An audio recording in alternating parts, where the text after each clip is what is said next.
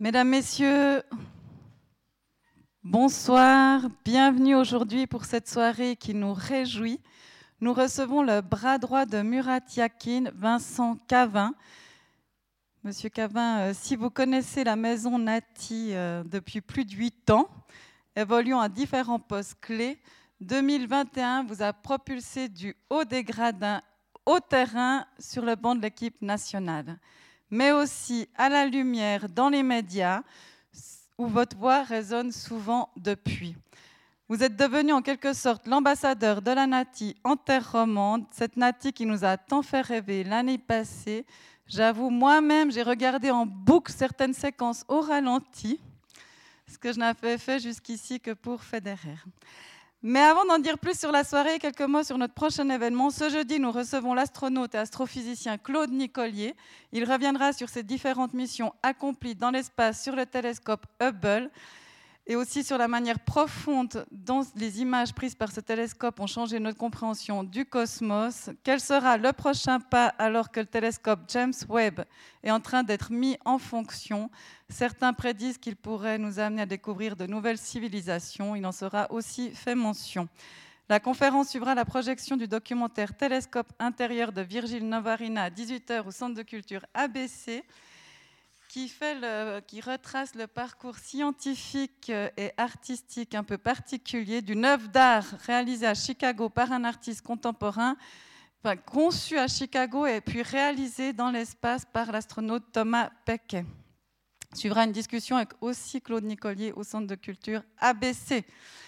Mesdames, Messieurs, revenons à ce soir. Nous devons la venue de M. Cavin, une figure bien connue de notre ville, Claude-André Moser, qui m'a soufflé son nom et a aussi servi d'intermédiaire. Merci.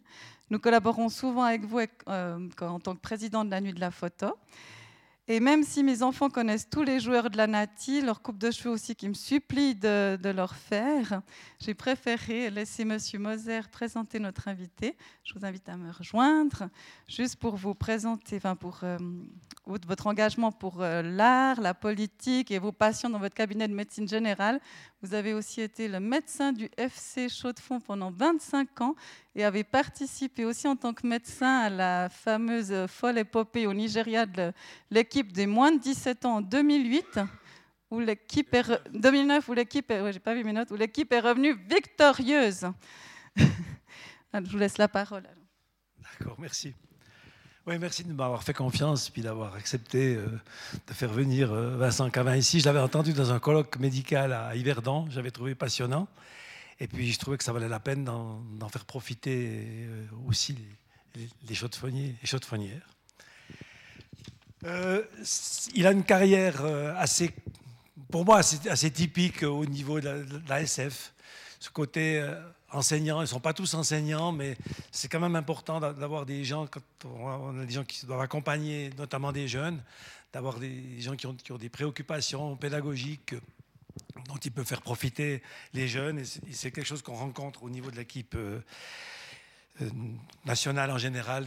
C'est aussi pour ça que on, a, on est dans une situation avec l'équipe nationale, on en parlait tout à l'heure, qui n'est pas normale c'est pas normal de se qualifier comme on se qualifie. les Italiens, c'est pas normal qu'ils se qualifient pas, mais nous, c'est pas normal qu'on soit toujours là. Euh, il n'y a pas beaucoup de nations qui ont réussi à ce qu'on a réussi à faire ces, dernières années. Il a commencé le football. Quand on est dans le football, c'est bien quand même d'avoir commencé par faire du football dans la région d'Yverdon. Ensuite, euh, il est allé jouer à Lausanne, à Bellinzone, à Lugano. Il a terminé sa carrière à Locarno ça fait quand même 300 matchs en, Ligue euh, nationale. Il a même eu des sélections au niveau des, moins de, 21 ans, ce qui est déjà un goulot d'étranglement euh, intéressant et qui montre les qualités du, footballeur. Parallèlement, il a eu une formation d'enseignant l'école normale, une pratique pendant quelques années. Et finalement, il a pu être professionnel, il a pu abandonner euh, sa, carrière d'enseignant pour être professionnel pendant sept ans. Hein, dans les derniers clubs que j'ai cités tout à l'heure. À la fin de 2005, quand il arrête sa, carrière, il euh, travaille dans la formation des juniors au Tessin, où, il réside, dans les différents clubs tessinois, et il participe à la création du, team euh, Ticino. Ça va l'occuper quelques années. À partir de 2010, il va commencer de travailler avec l'ASF comme analyste. Peut-être qu'il nous expliquera à un certain moment de quoi il s'agit, sinon on lui, demande, on lui demandera. Il travaille notamment avec l'équipe suisse des moins de 21, euh, Tami. Dès 2014, il est avec euh, l'équipe A. entre, euh, il joue notamment un rôle de, de, contact et de coordination entre l'ASF et les joueurs qui évoluent dans les clubs suisses et surtout à l'étranger. Depuis 2018, il a abandonné ses fonctions au Tessin pour être totalement rattaché à l'ASF. Oui, je joue ce rôle d'analyse, de coordinateur. Et puis, euh, son rôle a été s'est renforcé petit à petit, surtout depuis le 1er août 2022, où il a été appelé par Murat Yakin pour être son, son adjoint. Alors, il est maintenant sur le banc. Il était pas avant, mais il était déjà extrêmement présent avant et il continue de jouer le rôle important de coordination avec les joueurs, donc il connaît particulièrement bien les joueurs. Et quand je vous dis que c'est pas normal, euh, c'est pas normal d'avoir pu faire deux coupes du monde, deux championnats d'Europe, une Ligue des Nations et des Jeux Olympiques avec une équipe suisse de football. Donc euh, bravo à lui, mais surtout bravo à tous ceux, il y en a dans cette salle aussi, qui ont participé à cette épopée.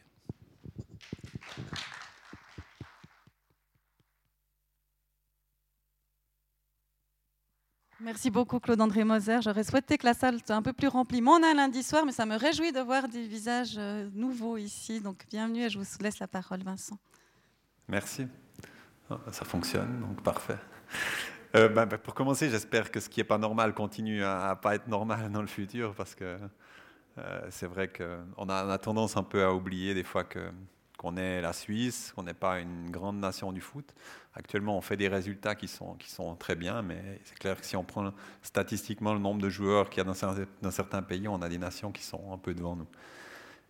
Euh, ben, je vous remercie tout d'abord de, m'avoir invité parce que je trouve vraiment intéressant de pouvoir euh, venir ici et puis de, de, de faire une présentation sur ce qu'on a fait avec l'équipe suisse.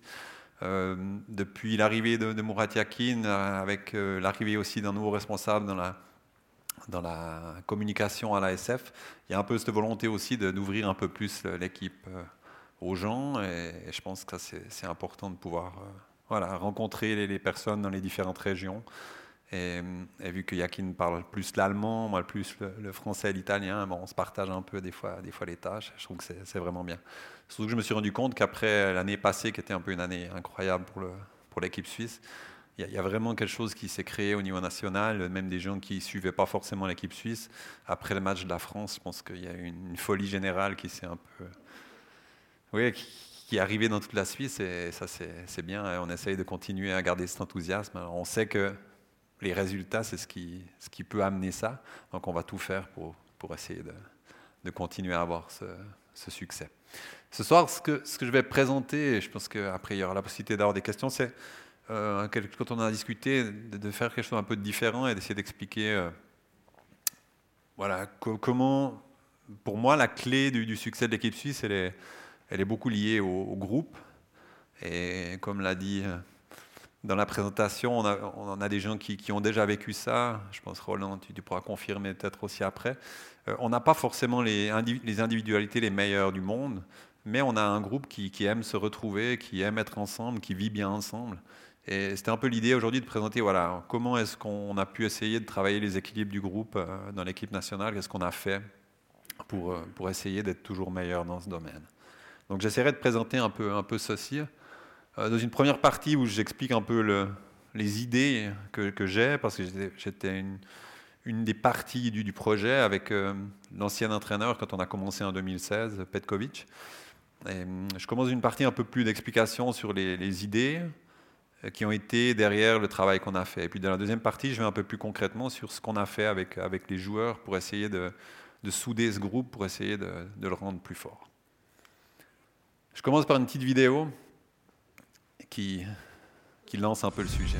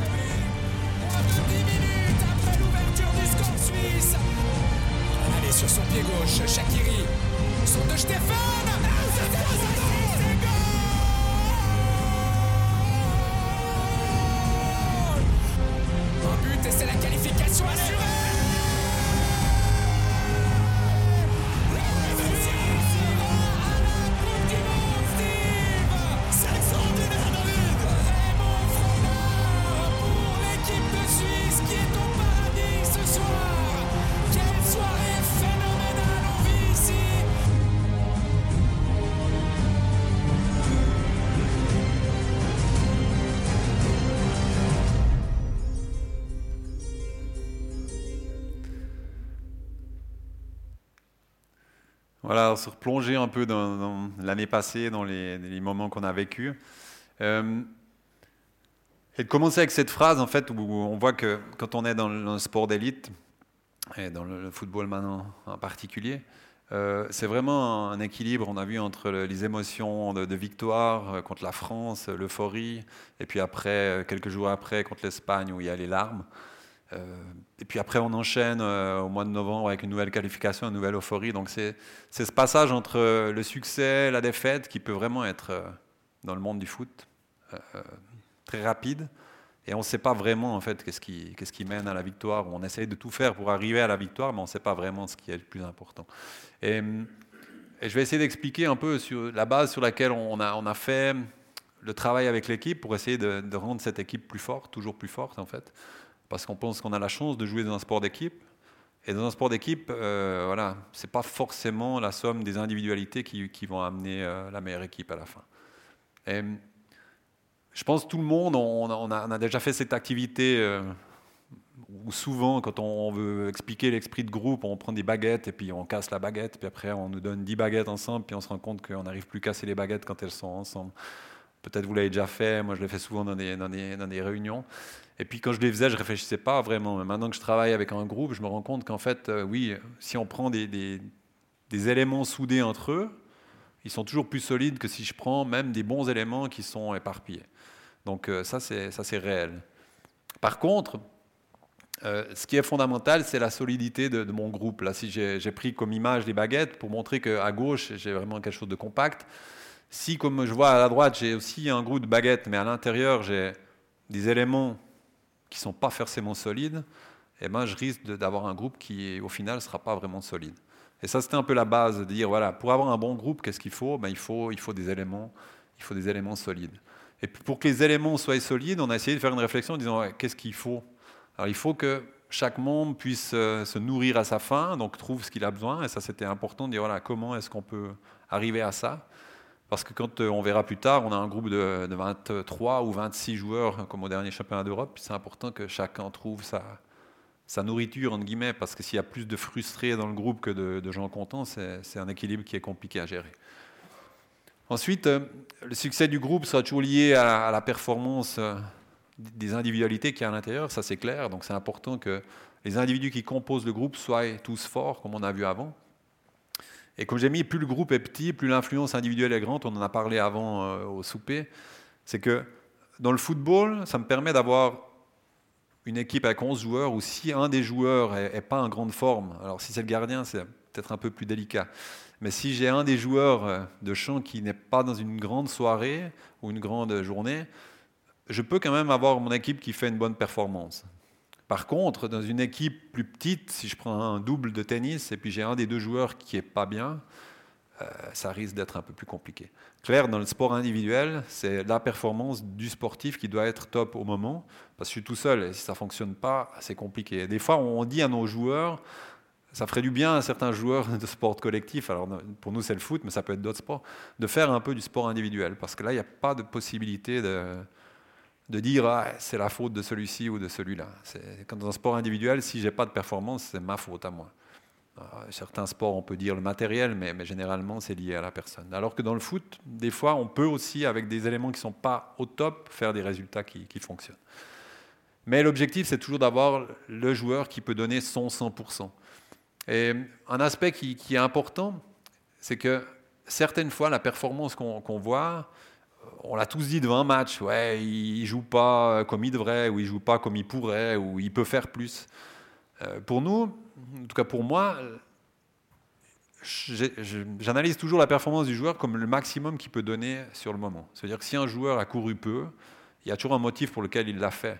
Et il a quand même donné le maximum qu'il pouvait donner à ce moment. Essayer de comprendre après, ce qui est important, c'est d'essayer de comprendre pourquoi euh, il l'a fait. Mais, mais des fois, on a des. Bah là, j'ai pris l'exemple de, Yann, qui, qui, des fois euphorique et des fois qui, a des difficultés. Donc, c'est toujours le même joueur, mais il n'a pas toujours le même rendement. Et ça, c'est important de comprendre pourquoi ou comment est-ce qu'on peut arriver à être le plus possible dans notre rendement idéal. Euh... J'ai mis, quand on analyse les matchs, on a, tendance, nous du staff, mais je pense toutes les personnes qui regardent aussi devant la télé, à être, euh, dire voilà, on sait que ce joueur, il peut donner plus, parce qu'on a des attentes qui sont élevées. Et il ne donne pas le 100%, ou il n'est pas en train de donner son 100%. Et j'ai mis, c'est toujours en théorie, parce qu'à la fin, euh, ce qu'il offre, il l'offre, mais on a toujours des attentes qui peuvent être élevées. Et la conséquence, c'est souvent de la frustration euh, pour l'athlète, mais aussi pour, l'entourage ou pour les, journalistes ou pour les supporters. Quand on, quand on voit un joueur qui pourrait, ou le match d'avant qui avait fait des choses incroyables, puis le match d'après qui ne les fait plus, on a une frustration qui arrive. J'ai mis en théorie parce que euh, j'ai mis une belle phrase des proches qui me plaît, parce qu'en fait, euh, je pense qu'elle parle assez bien. On a toujours tendance à vivre dans la théorie et puis à dire ouais ça devrait être comme ça, mais après dans la pratique c'est un petit peu plus compliqué. Donc euh, notre, travail c'est un peu d'essayer de, dire voilà comment est-ce qu'on arrive à amener le joueur toujours plus vers son maximum, mais, en, sachant que c'est pas toujours le cas en fait. Il y a des décalages de temps en temps entre les, attentes qui peuvent être réalistes ou bien irréalistes, parce que des fois on a des attentes qui sont trop élevées. Euh, c'est un peu sur. Si je prends l'exemple des joueurs suisses, on a une équipe qui, est, qui est bonne, qui est formée de, bons joueurs aussi, mais on n'a pas en même temps de, de, joueurs qui jouent dans les plus grands clubs euh, du monde et qui sont des leaders des plus grands clubs du monde. Donc on a une bonne équipe de joueurs qui est très forte ensemble, on n'a pas des individualités à, la hauteur euh, du, Brésil ou de l'Allemagne ou, d'autres nations comme ça. Donc des fois on a des attentes qui sont, qui sont très hautes, mais on doit, se rendre compte que voilà, on a un potentiel qui est alors c'est toujours difficile de dire où est notre potentiel réel, parce que des fois on se met des limites, c'est aussi dommage. Donc nous on essaie de ne pas mettre de limites, mais de, sa de savoir d'où on vient en fait, qui on est. Et pour nous donc, euh, c'était important aussi de dire voilà, comment est-ce que on peut savoir si qui fait partie du groupe est euh, bien dans ce groupe, trouve sa place, peut nous aider à continuer. Euh, ses succès ou continuer euh, à, pouvoir faire des performances qui sont au niveau international. Et, ça, c'est quelque chose d'assez important, en fait, d'essayer de s'intéresser aux individus et de comprendre s'ils sont bien dans le groupe, s'ils ne sont pas bien dans le groupe. On a fait des, travaux aussi avec les joueurs pour voir la différence entre, euh, voilà, est-ce que je fais quelque chose avec le sourire ou est-ce que je le fais pas avec le sourire? Et je pense qu'on sait tous qu'on peut faire des choses sans sourire, mais on ne sera jamais aussi efficace que si on le fait parce qu'on a envie de le faire.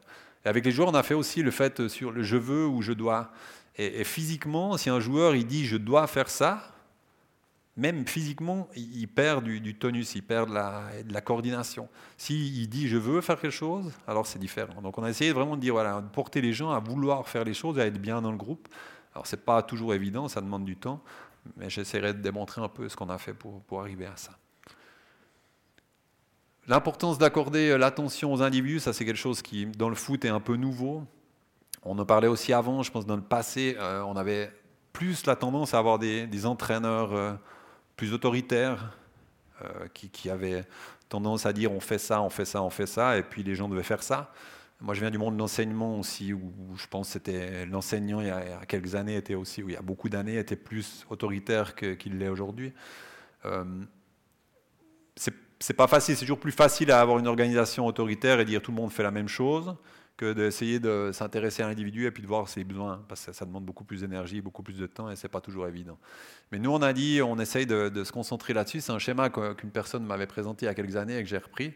C'est dire quand euh, à la fin, quand euh, quelqu'un nous donne un signal, il nous donne euh, comme un cadeau en fait. Mais ça peut être aussi, ça peut être une prestation où un joueur court pas. Voilà. Pendant le match, il a couru très peu. Et on, a vu qu'il pouvait faire plus, mais il n'a pas fait. Donc c'est un signal, c'est comme un cadeau qu'il me donne. Et si je m'intéresse au cadeau seulement et puis je dis il n'a pas couru, ok, tu joues plus jusqu'à que tu cours plus, c'est une possibilité aussi. Mais après, je peux essayer de réfléchir pourquoi il n'a pas pu donner cette performance, pourquoi il n'a pas couru plus, pourquoi il n'a pas fait plus, ou pourquoi des fois un joueur répond mal ou se comporte mal. Alors, essayer de comprendre voilà, le pourquoi de ça.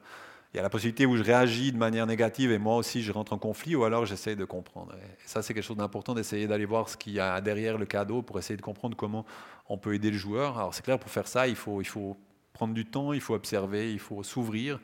Et puis, il faut accueillir les, différences. Ça, c'est un aspect sur lequel je voulais, je voulais parler aussi. C'est dire que souvent, euh, on prend une, euh, un comportement d'un joueur qui ne se comporterait pas comme nous on attend, comme quelque chose de négatif, alors que c'est différent de ce que j'aurais fait, mais ce n'est pas forcément une erreur aussi. J'ai pris l'exemple en fait de la, montagne parce que souvent on va aller au sommet des montagnes et puis on sait qu'il y a plein de chemins pour arriver au sommet.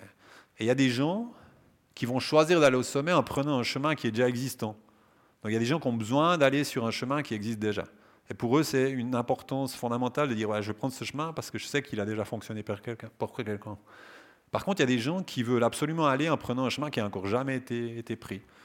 Et ça, on, le connaît dans l'escalade, on sait qu'il y a des gens qui sont comme ça.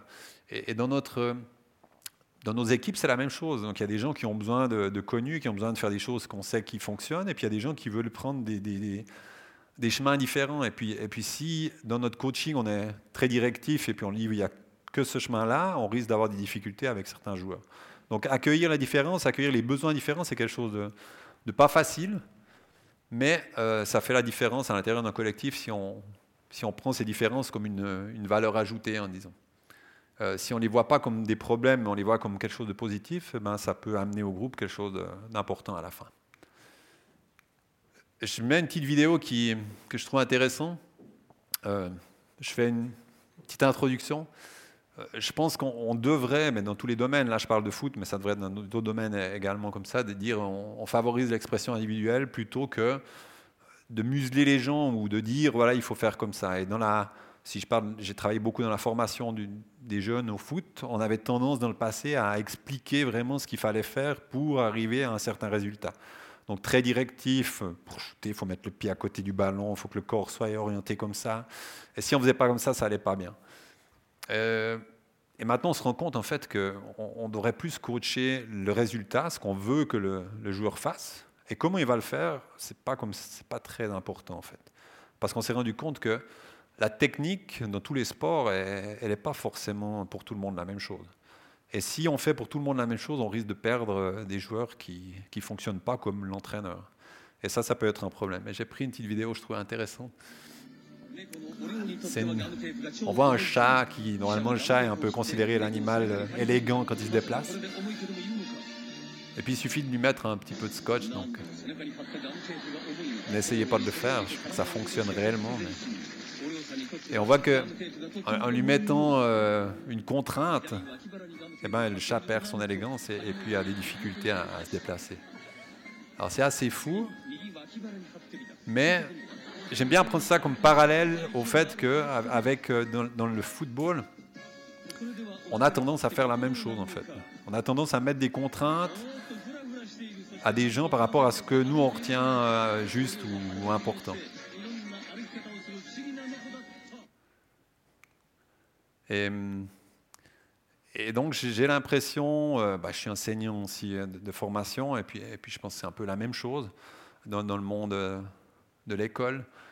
On a souvent tendance à utiliser ce qui a été bien pour nous pour l'enseigner à, des gens plus jeunes en fait. Et attention parce que ce qui est bien pour nous n'est pas toujours bien pour, pour les autres. Et ça, c'est important de dire, voilà, essayons de respecter les, les préférences de chaque personne pour les aider à être performants dans ce qu'ils font. Et puis, alors le respect pour moi des différences, il est important. Et, c'est clair qu'à la fin, on doit quand même faire une équipe. Donc si dans chaque équipe, on respecte chaque individualité et chacun veut faire comme il préfère, ça devient, ça devient un peu compliqué. Donc il faut quand même à la fin mettre ces, ces différences ensemble pour avoir un projet commun. Et, l'objectif, c'est clair, c'est de créer des, conditions idéales pour permettre à un groupe, à une équipe, d'atteindre des objectifs importants. Alors chacun à l'intérieur de ce groupe peut amener ses idées. C'est important que chacun puisse s'exprimer. Mais chacun doit aussi comprendre que son idée, c'est pas forcément, ou sa manière de voir, c'est pas forcément celle qui sera celle du groupe à la fin. Et ça, il faut aussi, il faut aussi l'accepter. Par contre, ça peut contribuer à ce que sera l'idée collective. Mais euh, les gens dans le groupe doivent comprendre que, voilà, on a des différentes idées et à la fin, il faut prendre une direction qui, qui sera celle du groupe et il faut aussi l'accepter. Alors, comme j'ai dit, c'est important d'exprimer, mais c'est important d'accueillir aussi celle des autres et de comprendre qu'il y a ces deux aspects. Et puis finalement, euh, ça fonctionne, un groupe fonctionne si les gens se sentent concernés, si les, choses sont claires au début. Euh, je pense que c'est important. Je me souviens, ma première expérience, c'était au Brésil avec, euh, avec Otmar Isfeld et puis, et puis Roland était aussi présent, où les choses ont été vraiment claires depuis le début. Les joueurs savaient quel était leur rôle, savaient pourquoi ils étaient présents. Il y a des joueurs qui m'ont dit, moi je sais que si cet autre joueur n'est pas suspendu avec un carton rouge ou une blessée, je jouerai aucune minute à ce tournoi. Mais je sais que c'est comme ça. Et, j'ai accepté ça avant de partir. Donc, le projet sera OK. Je ne vais pas avoir des revendications au milieu du tournoi qui, pourraient créer des problèmes. Donc, être personnellement impliqué permet à tout le monde de prendre son rôle et puis de, le porter en avant. Donc, euh, à la fin, quand même, ramener tout sur le groupe et dire OK, on, va respecter les individualités, mais il faut aussi que chaque individu respecte le, programme du groupe. Et là, j'ai pris l'exemple, on l'a vu avant sur la vidéo, mais là, c'est quasiment tout le groupe, à part moi, parce qu'au championnat d'Europe, j'avais le rôle d'analyste, donc j'observais toujours de- depuis le plus haut possible dans le stade les stratégies d'équipe, ce qui se passait sur le terrain, et puis j'étais en communication avec le banc. Mais là, on a tous les, participants du, tournoi, les joueurs, euh, les collaborateurs, etc. Et puis j'ai pris une phrase qui, me plaisait en disant, voilà, euh, bah, c'est un skieur qui, qui l'a donnée, mais, je pense qu'elle elle représente bien le, monde du groupe. Ça veut dire que toutes les personnes qu'on a vues sur l'image, euh, à la fin, ils ont pu profiter de cette réussite. On est tous rentrés chez nous, on a été félicités par nos amis, on a, pu vivre cette émotion, mais on doit se souvenir que c'est le travail de l'équipe qui, qui, a permis d'atteindre ça. Et ça, c'est important de comprendre dans un sport collectif. Ça sera toujours le groupe qui permettra d'arriver à quelque chose. La seule chose dans le football, c'est le ballon d'or qui est offert à un joueur. Euh, mais souvent, on donne à un joueur qui a gagné avec son équipe quelque chose. Donc, si, un joueur n'est- pas dans une équipe nationale ou dans un club important, il aura des difficultés à obtenir ce, euh, trophée. Et là, je vais aller un peu plus maintenant dans le, détail de l'équipe suisse, ce qu'on a fait, et puis aussi les, les difficultés qu'on peut rencontrer quand on a une équipe comme ça, en fait. Euh, je commencerai par ça, c'est une des convocations. Normalement, on prend 23 joueurs, comme j'ai dit, peut-être 26, parce qu'il y avait le Covid, on avait eu un peu plus de, marge. Et, l'entraîneur, voilà, il fait une convocation et il voit des joueurs, pas, pas énormément en fait. Dans une saison normale, on a 5 fois 10 jours, où on a normalement deux matchs. Et puis quand il y a un tournoi, alors c'est clair, ça dure un peu plus. Mais sinon, sur une année normale sans tournoi, c'est 5 fois 10 jours. Et puis, on a 10 jours pour deux matchs, on a les joueurs qui arrivent le premier jour, et puis c'est des joueurs qui arrivent de clubs différents, euh, de nations différentes, euh, qui ont aussi des, langues différentes, des expériences différentes, des origines différentes. Donc en Suisse, on doit vraiment un peu de temps réussir à mettre euh, tout ensemble pour, pour réussir à, obtenir un résultat sportif. Et, et nous, on a commencé un peu en 2015, c'était pour la qualification en 2016, à à essayer de. C'est parti d'une demande de l'entraîneur actuel qui était euh, Petkovic en disant voilà, pourquoi est-ce qu'avec certains joueurs j'ai une relation plus facile, avec d'autres j'ai un peu plus de difficultés en fait? C'est-à-dire voilà, comment ça se fait que avec certains joueurs je vois qu'il y a un feeling qui est meilleur et puis avec d'autres peut-être pas? Et c'était important en fait parce que dans le monde du foot, l'entraîneur c'est vraiment la, la personne de référente. On peut avoir un président, on peut avoir un directeur, mais l'entraîneur, c'est la personne la plus importante parce que pour, aux yeux des joueurs, c'est le seul, euh, la seule personne importante en fait, c'est l'entraîneur. Les joueurs souvent ils savent même pas le président, ils les voient, ok, mais mais ils savent pas vraiment qui c'est en fait. Euh, eux c'est l'entraîneur et ça c'est, je avant, ça, ça vaut pour l'équipe nationale, mais ça vaut aussi pour le- l'école de foot et puis les juniors. Et en fait quand on quand on parle à un, un jeune qui joue au foot, euh, il sera toujours l'entraîneur, la figure principale pour lui. Et et l'importance du rôle, c'était important que quelque chose parte de, sa volonté. C'est aussi intéressant, j'ai mis euh, dans, chaque région, le rôle d'entraîneur, il est un peu différent en fait. Euh, Nous, on l'appelle entraîneur ou coach. En Allemagne, il l'appelle souvent coach. En Italie, il l'appelle mystère. Et puis en Angleterre, souvent, il l'appelle le boss. C'est lui qui, gère tout. Donc en fonction des régions, il a aussi un rôle un peu, un peu différent. Et alors, on est parti euh, en essayant de répondre à cette question. Et moi, j'avais fait quelques années euh, des, des formations sur le domaine, donc c'était quelque chose qui m'intéressait. Et hum, la première chose que je mets, c'est que, à mon avis, le fait de répondre à cette ou de se poser la question, d'essayer d'y répondre, ça amène déjà, ça a amené déjà à l'intérieur de, notre structure beaucoup de choses en fait. Le fait d'avoir l'ouverture de l'entraîneur qui dit voilà comment est-ce que je peux essayer de, comprendre comment mieux interagir avec les joueurs, c'était quelque chose qui a, qui a déjà amené une bonne partie euh, du chemin. Après, on s'est appuyé sur, euh, sur une structure qu'on connaissait déjà pour essayer de dire, voilà, donnez-nous, est-ce que vous pouvez nous donner des informations pour mieux comprendre les joueurs? Et on s'est appuyé sur une, structure qui nous a permis d'avoir des informations. On a toujours euh, parlé avec les joueurs aussi pour avoir la confirmation du joueur. Mais c'était intéressant, c'est une structure qui part euh, du, corps, en fait, qui ne font pas des, des questionnaires ou des choses auxquelles on doit réfléchir trop, mais qui part vraiment du mouvement des joueurs et du corps. Donc c'était intéressant de travailler avec des, avec des footballeurs qui utilisent leur corps dans leur métier, donc c'était vraiment quelque chose de bien. Et puis, et puis la phrase qu'ils utilisent, euh, c'était euh, écoute, c'est un jeu de mots en anglais, mais écoute ton corps et écoute pas n'importe qui en fait. Et c'était assez intéressant parce que à la base, c'était de dire voilà, le joueur, euh, il sait faire les choses en fait. Souvent, le, problème de rater des gestes, c'est plus lié à un aspect de, mental, de réflexion qu'à un aspect de corps. Donc permettre aux joueurs de dire voilà, laisse, fais confiance en ton corps, et, puis, et puis les choses vont aller. Et c'est clair que nous avons commencé, avant de travailler avec les joueurs, on a fait un travail avec le, le staff, vu que l'entraîneur était intéressé, de dire voilà, avant de comprendre pourquoi il peut y avoir avec certains joueurs plus de facilité ou plus de difficulté, on a essayé de comprendre comment était notre fonctionnement à nous, de staff, quelles étaient nos, nos préférences euh, motrices, ça veut dire nos mouvements, que- qu'est-ce qu'on aimait faire comme joueur, mais aussi cognitives, que- qu'est-ce qu'on préfère ou comment on fonctionne, de quoi on a besoin. Typiquement, j'ai donné l'exemple avant de la montagne.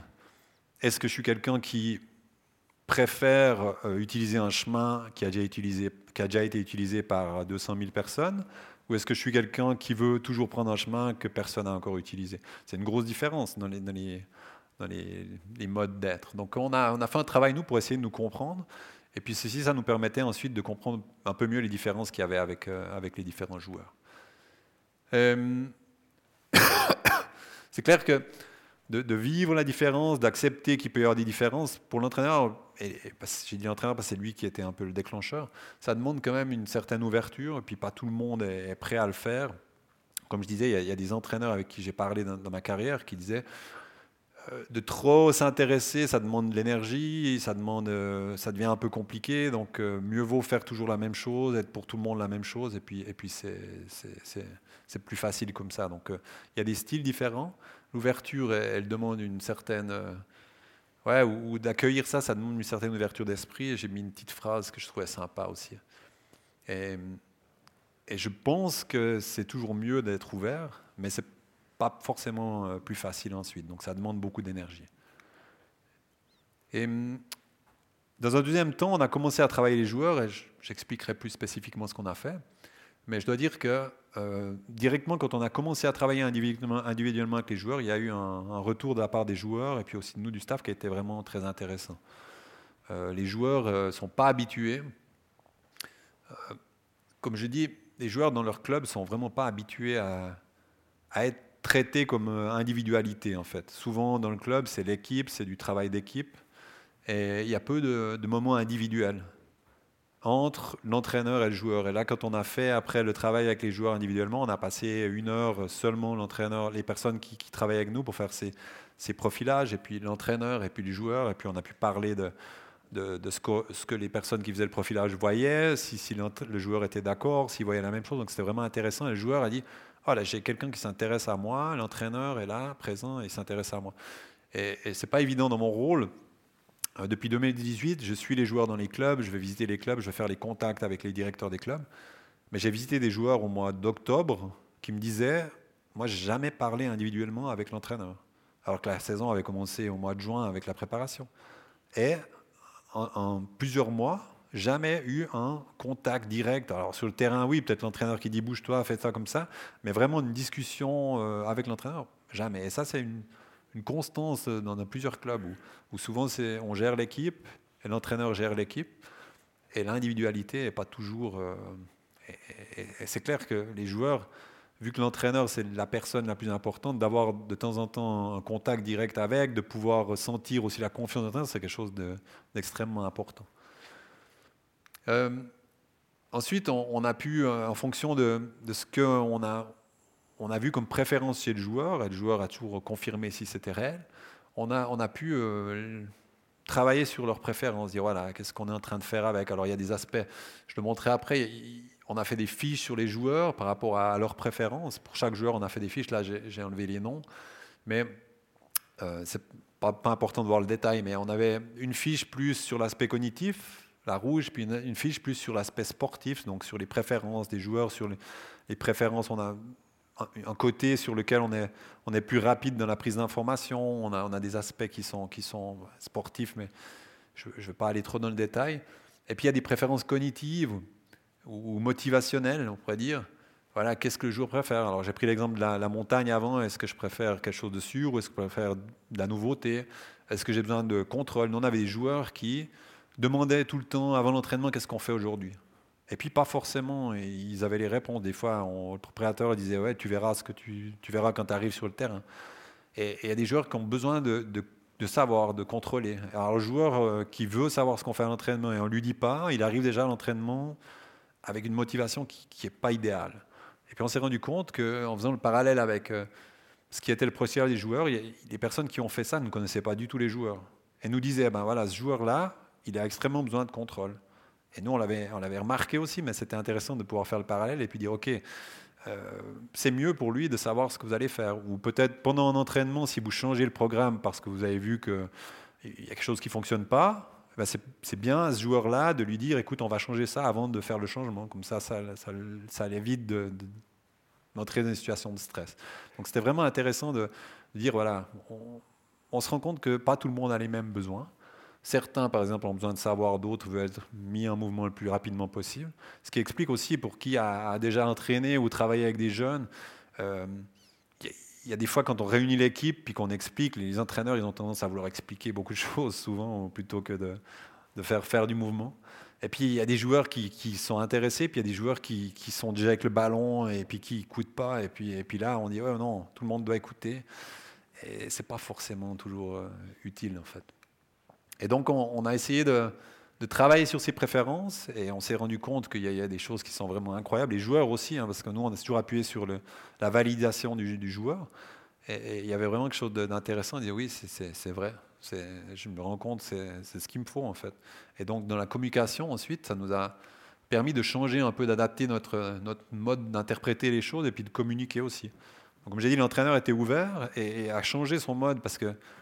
Euh, on était un staff orienté aussi beaucoup sur l'esprit de groupe. Pour nous, c'était vraiment important cet aspect euh, vivre ensemble, être bien ensemble. C'était très fort chez l'entraîneur et, beaucoup de ces théories étaient basées sur euh, on doit être une équipe solide, on doit être un groupe fort, on doit être. Mais c'était pas forcément ce qui parlait le plus à, tous les joueurs. Donc après, il a, il a changé un peu son mode de communiquer pour donner ce que je disais avant, donner à manger à tout le monde. Donc il y a des joueurs qui sont plus compétiteurs, il y a des joueurs qui sont plus relationnels et qui veulent jouer pour le groupe, il y en a qui veulent pour gagner. Il y en a, donc on changeait un peu la communication pour dire voilà, on, parle pour tout le monde et pas forcément pour ce que moi, comme entraîneur, euh, j'aurais voulu entendre en fait. Et on a fait même des feuilles euh, de communication sur euh, voilà, qu quels sont les, aspects que le joueur a besoin ou aime entendre ou aime c'est-à-dire comment mettre dans, la condition le joueur de, pouvoir être bien en fait. Donc quand on parlait avec les joueurs ou quand l'entraîneur parlait avec les joueurs, de savoir voilà c'est un joueur qui a besoin de structure, donc il, faut, lui donner ce qu'il a besoin, ou si c'est un joueur qui a besoin de plus se baser sur ce qui a été fait dans le passé, si quelqu'un est plus orienté vers l'avenir. Donc euh, c'était intéressant de dire voilà on s'intéresse aux joueurs, on essaye de changer un peu notre, communication. Et, hum, alors c'est clair qu'après, il y, a tout un aspect de responsabilité des, joueurs. Je pense que ça, c'est aussi important euh, d'en parler avec les joueurs et puis après aussi de, de rendre les joueurs euh, partie de, ce projet et puis de les responsabiliser. Ça, c'est quelque chose de vraiment important parce que l'entraîneur, il a une grande influence, mais je pense que les joueurs entre eux, ils ont aussi une grande influence. Donc on a un comité de joueurs qui, est créé. Ça, ça existe depuis, depuis longtemps aussi. Mais euh, quelle responsabilité on donne à ce comité, ça, c'est aussi vraiment euh, dépendant de l'entraîneur. Et, là, euh, je donne un exemple assez intéressant où actuellement, euh, on a un nouvel entraîneur qui, qui, a repris un peu la situation. Alors c'est clair, quand il y a un changement d'entraîneur, généralement dans le foot, c'est parce qu'il y a, des résultats qui ne sont pas bons. Généralement, on change d'entraîneur quand ça ne fonctionne pas. Et puis nous, là, on a dû changer d'entraîneur quand ça fonctionnait bien, parce que l'entraîneur a, a, une nouvelle opportunité. Donc c'est n'est pas non plus évident de reprendre une situation où ça fonctionne bien. Mais je dois dire, le nouvel entraîneur est courageux, ça lui pose pas de problème d'accepter les challenges. Et, lui, il a donné la, responsabilité à ce comité en disant voilà, on a des joueurs qui sont définis dans le comité de joueurs, et puis s'il y a quelque chose, ben, vous venez me dire, on en discute. Alors c'est clair, un nouvel entraîneur, quand il arrive, il a envie de, pouvoir avoir une grosse influence sur le groupe. Donc euh, généralement, la tendance, c'est de dire voilà, on va faire le plus d'entraînement possible dans les jours qu'on a, parce que un maximum d'entraînement va nous permettre d'avoir un résultat meilleur. Mais les joueurs, euh, quand ils viennent en équipe nationale, ils sortent de leur club où il y a une grosse pression, parce que l'employeur du joueur, c'est le club, c'est pas l'équipe nationale. Il vient en équipe nationale, le joueur, pour, pour jouer pour sa nation. Euh, en soi, actuellement, il n'est même pas, il n'est pas employé de l'ASF. Euh, il est employé de son club. Et, ça lui donne aussi une possibilité de, sortir un peu de la pression du club, revenir en équipe nationale où il se retrouve avec des, des amis, des copains qu'il connaît depuis des années, et ils sont contents de le faire. Alors ils veulent s'entraîner, ils s'entraînent, c'est clair, mais quand on commence à dire on fait deux entraînements par jour, c'est toujours un peu, un peu délicat.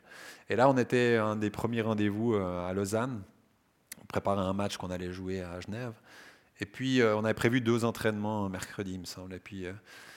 Euh, un des joueurs du comité des joueurs est venu vers l'entraîneur et disait ouais on aimerait on, aimerait aller au cirque parce que cette année à CNI il y avait, il y avait Bastien Becker qui est copain avec certains joueurs. Donc il a dit ouais ça serait sympa qu'on aille il nous invite on pourrait aller au cirque. Et puis l'entraîneur Mourad dit ouais mais quand? Ben ça serait mercredi après-midi. Oui mais on a un entraînement. Ouais ben justement ça serait pour nous ça serait plus sympa d'aller au cirque. Et puis, là ben, c'est la spontanéité de, de l'entraîneur actuel c'est de prendre le téléphone d'appeler Rolf Knie parce qu'il le connaît d'organiser les billets. Et puis à la fin ben, et ben on est allé au cirque. Et puis et puis euh, et puis je pense que on a perdu un entraînement sur le terrain, mais je pense que le résultat euh, était, tout autant euh, efficace parce que, parce que voilà, les joueurs, euh, on est allé dans la direction des joueurs, on a fait une activité différente, et puis, des fois, c'est pas un entraînement sur le terrain qui va influencer le résultat des, matchs qui vont venir. Par contre, une anecdote comme ça ou de vivre ça, ça peut, amener quelque chose pour le groupe. Et nous avons fait, ça c'est un aspect qu'on a commencé avec le, travail de, des joueurs individuels. On a en parallèle fait un travail collectif en disant voilà, euh, quelles sont nos valeurs, qu'est-ce qu'on veut atteindre, où est-ce qu'on veut aller. Et en, en, parallèle, on a essayé de mieux connaître nos joueurs. Puis d'un autre côté, on a essayé de faire un travail de groupe en disant voilà, euh, quelles sont euh, les valeurs qu'on aimerait euh, transmettre. Et depuis 2015, on a, fait tout un travail. On prenait chaque fois un peu des, symboles pour essayer de dire voilà, quel parcours on est en train de faire. Donc, c'était la qualification pour la France. On avait pris le logo de la France et on avait dit l'utiliser du puzzle. On avait pris l'idée du puzzle. En, s'approchant, en fait, ça c'était une version presque finale où on disait voilà, chaque rendez-vous, on s'approche de, du puzzle final et puis à la fin, on doit réussir à se qualifier et puis d'être tous ensemble, en fait. Et puis on avait pris un certain moment. Euh, il y avait eu un peu des problèmes dans le groupe, donc on avait pris cette image complètement euh, éclatée en disant voilà, on pensait de s'approcher, mais en fin de compte, euh, on a l'impression que que c'est pas ce qui est en train de se passer. Et puis ça a créé une discussion dans l'équipe. Et puis après, on a créé un système de valeurs en disant voilà, qu'est-ce qu'on aimerait être, qu'est-ce que chaque joueur trouve intéressant ou important pour l'équipe. Et on a, on a créé un premier système de valeurs pour notre équipe en disant voilà, c'est ce qu'on ce qu'on veut ou ce qu'on veut pas en fait. Et après, ça c'était chaque fois, on essayait à chaque tournoi de, de, créer un moment où on rappelait ses valeurs. Et ça c'était euh, par rapport au puzzle, quand on s'est qualifié, chaque joueur a reçu une pièce euh, chez lui quand il avait été pris pour le, tournoi. Il devait la prendre avec lui et puis euh, avant le tournoi, voilà, chacun ensemble, on avait dû recréer ce puzzle comme, comme symbole de, ce qu'on aimerait faire. Et puis à la fin, on avait le puzzle qui était fait et puis, et puis ça, nous ça nous permettait de rappeler un peu ce qu'on qu'on avait envie de faire. Ensuite, ben, on a utilisé ce symbole en disant voilà, c'est notre ballon, mais notre ballon, il est en forme de puzzle et il doit rester le plus compact possible parce que seulement grâce à, cette unité, on pourra, comme équipe suisse, réussir à atteindre quelque chose. Et après, pour les qualifications à la Russie, on avait utilisé le bowling, vu qu'on avait 10 matchs, donc on a dit on prend ça comme idée, et puis comme boule, on avait notre ballon qui restait ici. Euh, ensuite, par chance, on- non, pas par chance, mais on s'est qualifié. Donc, euh, on- disons que les images allaient toujours bien parce qu'on on avait, on avait des, bons matchs. Là, on gagnait chaque match. On a perdu juste le dernier contre le Portugal, et puis après, on a passé les barrages. Et, et après, on a gardé l'idée de la forme du bowling, mais quand on allait en Russie, en transformant en matrioska, et puis, et puis euh, ainsi de suite, on a toujours essayé de garder des, des images qui nous rappelaient un peu d'où on venait et où, on voulait aller, en fait. Si je prends le dernier tournoi, là aussi, on a, pris des images. Les joueurs se sont remis à jouer à ce jeu, je ne sais pas comment il s'appelle, Hâte-toi lentement, peut-être en français, où on a ces maisons et ces. Et, c'est redevenu un peu une mode, alors plus, euh, pas forcément de manière euh, physique, mais sur, sur l'iPad. Et, beaucoup de joueurs jouaient à ça. Alors on a dit, bon, ben, on va prendre ça comme, comme idée pour, pour euh, illustrer un peu notre parcours. On a repris notre pion qui, qui nous rappelle un peu les aspects futurs, passés. Et puis, on a aussi voulu changer un peu la communication en prenant des slogans plus. Alors, c'est clair, on les fait en, anglais parce qu'à la fin, en ayant plusieurs langues, euh, si on doit toujours faire avec trois langues, c'est un petit peu compliqué au niveau graphique. Donc, on a utilisé l'anglais. Et puis, on a pris des slogans qui, représentent plus l'équipe.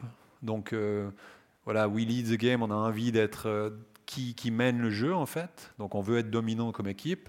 On croit en nous-mêmes à droite, on croit en notre équipe.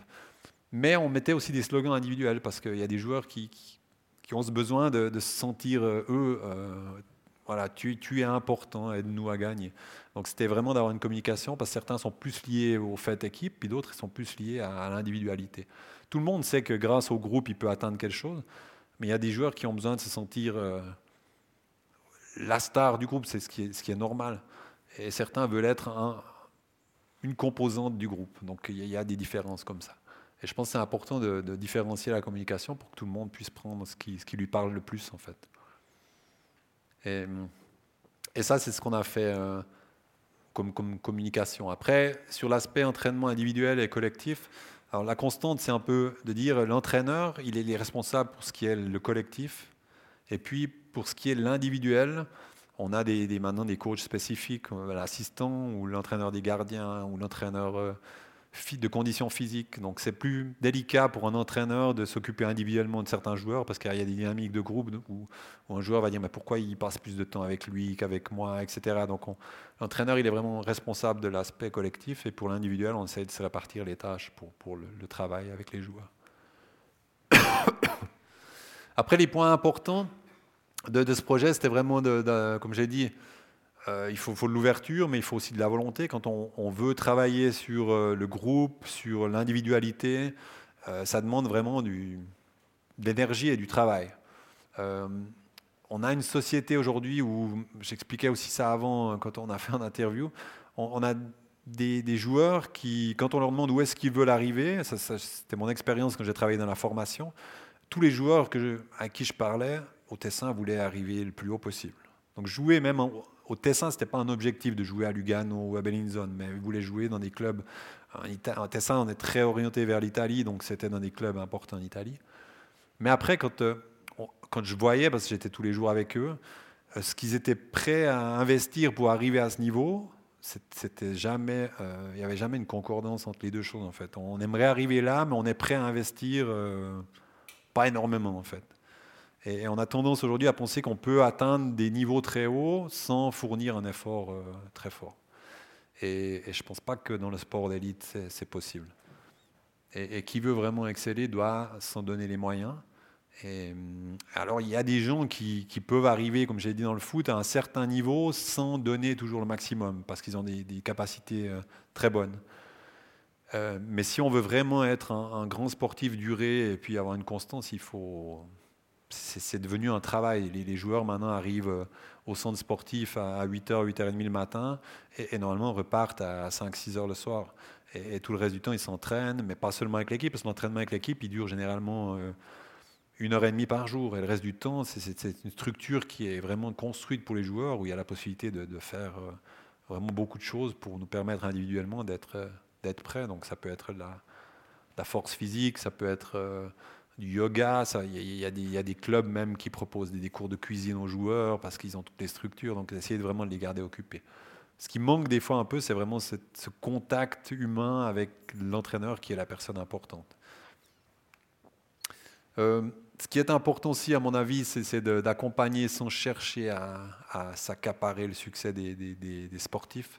Euh, le monde aujourd'hui de l'accompagnement du sportif se développe euh, énormément. Et on entend souvent, ouais, moi, j'ai, grâce à moi, celui-ci a atteint ça, ou grâce à moi, cette équipe a fait ça. À la fin, le, succès d'un athlète, il, appartient toujours à l'athlète. Les gens qui sont autour peuvent l'accompagner et l'aider, mais ça sera toujours l'athlète qui sera la personne qui, qui va faire quelque chose. Chez nous, ça sera les athlètes, les joueurs, qui nous permettront de, de gagner des choses. Mais nous, on est, dans le staff, on est toujours des gens qui accompagnons euh, les joueurs pour leur permettre à eux d'être efficaces. Et puis, à, la fin euh, de tout ce processus, il y a quand même quelqu'un qui doit faire un choix, euh, prendre des décisions et puis en assumer les conséquences. Là, j'ai mis l'im- l'image de nouvel entraîneur. Euh, et moi, je suis à côté, en fait, je peux donner des informations, mais il y a une personne qui, doit s'assumer les responsabilités, et, ça reste l'entraîneur. Et, c'est clair que c'est une figure fondamentale dans, le processus.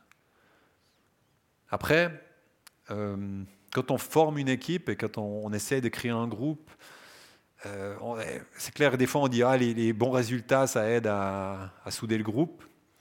Ou est-ce que c'est un groupe qui est très soudé, qui peut atteindre des bons résultats? C'est toujours un discours un peu, un peu compliqué euh, de savoir par quoi on commence. Donc des fois, euh, je pense que les deux choses vont ensemble. Et, il faut sûrement un bon groupe pour atteindre des résultats, mais c'est aussi important d'atteindre des résultats pour alimenter en fait cet esprit de groupe. Et quand on voit les émotions qu'on a vécues l'année passée, alors c'est clair quand on vit de telles émotions avec quelqu'un, euh, cette relation elle, change. On n'a plus la même relation avec les gens euh, lorsqu'on vit des émotions comme on a vécu l'année passée. Ça, crée quelque chose de particulier, ça soude un groupe, euh, un mode particulier. Donc, on a eu la chance, comme, comme vous l'avez dit dans la présentation, j'ai eu la chance de vivre beaucoup de tournois et beaucoup d'émotions qui ont permis au cours des années ouais, de, lier un peu ce, groupe. Donc c'est clair qu'il y a un facteur qui est important à mon avis, et je l'ai mis maintenant à la fin, c'est- la chance. Parce que le monde du foot, bah, ou du sport en général, il ne nous laisse pas beaucoup de temps en fait. Là, on a eu la chance d'avoir des résultats et d'avoir un entraîneur qui est resté euh, presque 8 ans à la tête de l'équipe suisse. Et il y avait déjà une base initiale qui était très bonne aussi, sur laquelle il a pu, il a pu s'appuyer. Et donc, sur ces années, on a pu continuer à construire des choses, à, à chaque fois apporter quelque chose de nouveau. Mais c'est clair que si les résultats sont mauvais pendant très peu de temps, généralement l'entraîneur ne dure pas très longtemps. Donc, euh, on n'a pas toujours le temps dans le monde du foot de dire voilà, il nous faut du temps pour euh, faire ces, ces résultats ou pour construire quelque chose. Et là, j'ai mis l'aspect chance. J'ai pris une, un exemple parce que souvent, quand on analyse un tournoi, là, c'était la 94e minute contre la France où, c'était un ballon fantastique. Normalement, un joueur comme Annuir doit contrôler le ballon et puis et puis se retrouve seul devant le but. Donc c'est une action de but vraiment importante. Et on en est à la 94e minute contre la France 3 à 3. Et on voit qu'on perd le ballon et il y a l'action qui se déroule de l'autre côté. Et la France va tirer sur la latte. Euh, Sissoko. ça sera Coman. Coman qui contrôle.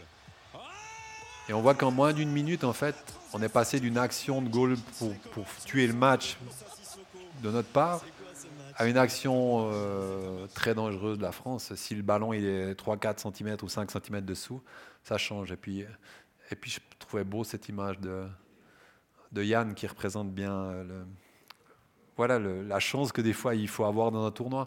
Euh, Quand euh, après le tournoi en analyse, on est passé contre la France, c'était la folie générale et, tout le monde a écrit euh, de manière positive parce qu'on attendait toujours ce passage en quart de finale, alors que ça faisait plusieurs fois qu'on échouait. Mais à la fin, si le ballon s'était trouvé 5 cm en dessous à la 94e minute, il n'y avait pas eu une grande différence dans le match en fin de compte.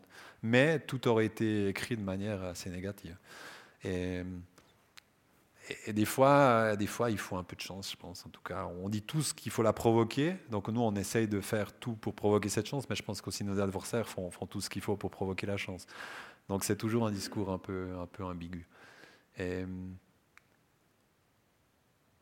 je finis par une, phrase que, j'ai repris aussi qui me parlait et que je trouvais intéressant de dire que voilà, en fait, on peut, on peut être un groupe de personnes ordinaires, mais si on arrive à mettre toutes les choses euh, du bon côté dans la bonne direction, on peut faire des choses euh, extraordinaires. Et, je n'irai pas définir extraordinaire ce que fait la Suisse, mais si on analyse réellement euh, euh, les, choses statistiques, les, les- le potentiel réel de, notre équipe, euh, ce qui a été fait ces dernières années, c'est assez extraordinaire quand même.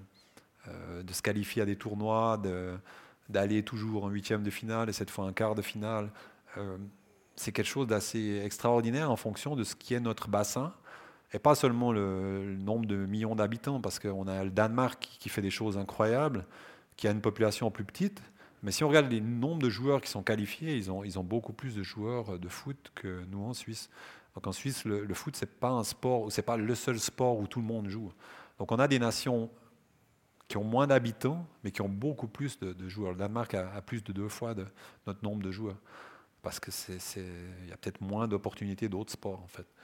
Donc euh, par rapport au nombre de, licenciés qu'on a de joueurs et puis euh, les résultats qu'on est en train de faire, euh, c'est, quand même intéressant. Alors.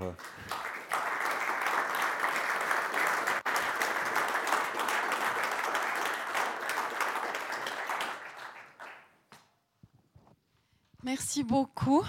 On a passé un peu de temps cet après-midi parce qu'on lance aussi un nouveau projet de podcast du Club 44, donc vous pourrez aussi rentrer plus en profondeur, mais je ne sais pas quand ça sera diffusé. C'est Karim Karkeni ici présent qui a mené une discussion.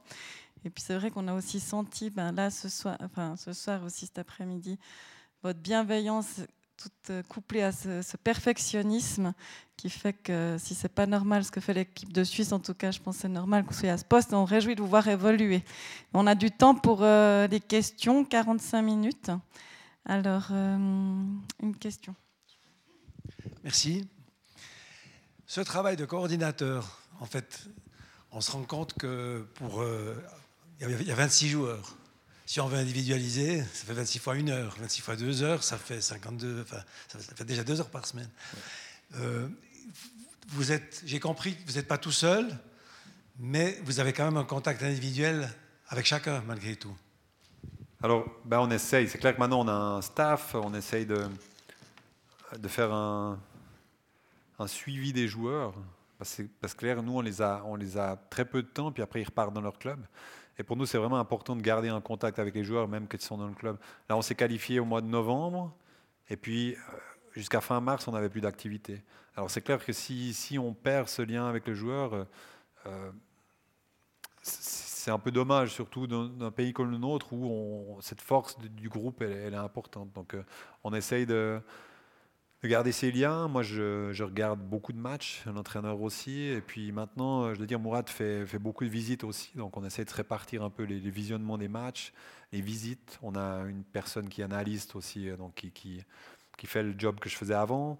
Euh, le préparateur physique, l'entraîneur des gardiens, lui s'occupe plus des gardiens et observe plus les gardiens. Donc on essaie de se répartir un peu le travail pour continuer à observer, euh, maintenir les contacts, aller euh, des fois voir les matchs sur l'endroit et puis profiter pour rester avec le joueur après le match, pour manger avec lui et discuter. Donc euh, bah, c'est clair que c'est un, gros, gros travail.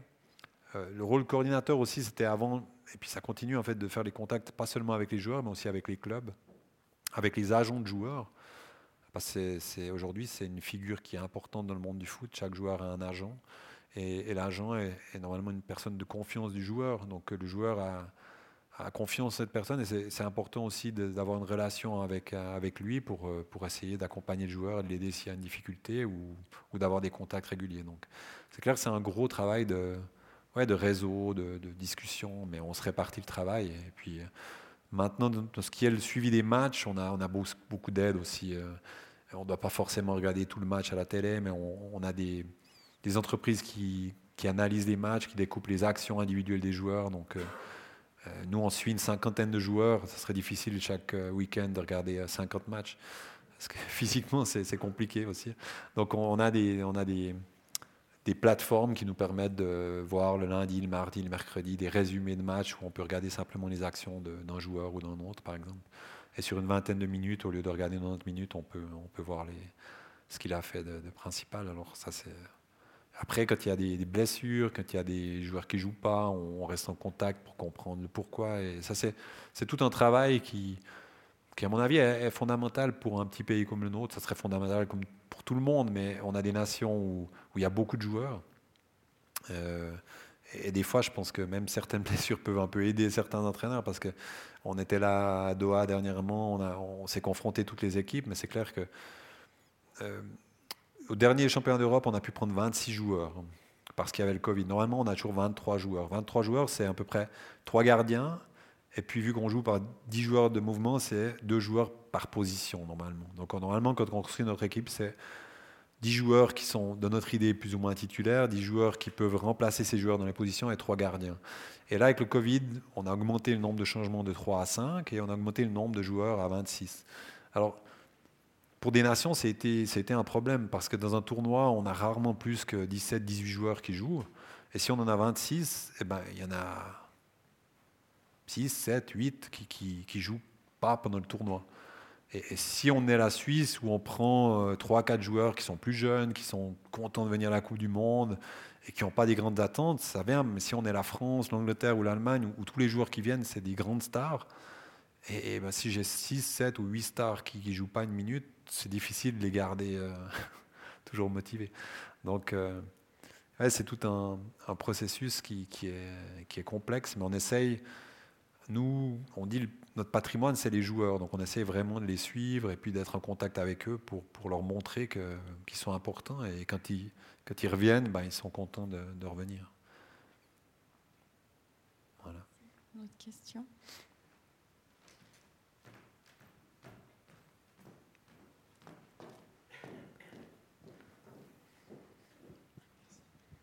Ben Déjà, euh, il y a des entreprises euh, dans le monde professionnel qui devraient s'inspirer de votre discours. Euh, deuxièmement, enfin, surtout, Petkovic, si je ne me trompe pas, il était aussi assistant social, ou il a aussi travaillé avec des gens, en fait. Hein. Oui. Quelle était l'importance finalement de, son, de sa formation professionnelle dans son approche, dans son questionnement par rapport à un groupe? Alors, je pense que ce qu'on fait dans la vie, c'est souvent une conséquence de ce qu'on est, en fait. Et, et lui, ici, après sa carrière de, foot, il, s'est lancé dans une carrière plus sociale. C'est parce qu'il est aussi porté un peu à faire ça. Alors, euh, c'est clair qu'il était, était, un peu le moteur de ça. C'est difficile de, faire ce qui a été fait si la, la, personne qui à la tête n'est pas portée à faire ceci. Donc, lui, c'est une personne qui des fois, il, a été vécu par les gens qui ne le connaissent pas comme quelqu'un de, froid, de, sévère, parce qu'il donne un peu cette impression, mais quand on, rentre dans sa bulle et on le connaît, c'est quelqu'un qui est extrêmement euh, proche des gens, qui, veut aider les gens, et qui est extrêmement ouvert. Mais c'est vrai que je pense qu'il a un, passé qui l'amène à, avoir un peu une carapace comme défense, mais qui est quelqu'un de très, humain et qui, s'intéresse aux autres. Donc, euh, euh, je pense que ça, l'a amené à faire ce qu'il a fait comme travail. Et puis après, quand il était entraîneur, c'est quelqu'un qui a toujours été intéressé par l'aspect comprendre l'autre et essayer de, de mettre l'autre en condition d'être bien et de pouvoir donner son maximum. Donc, euh, après, tout le monde n'est pas comme lui. Et après, sur l'inspiration, je pense que c'est un parcours qui est, comme j'ai dit, il faut une ouverture, ça demande de l'énergie, c'est pas toujours facile.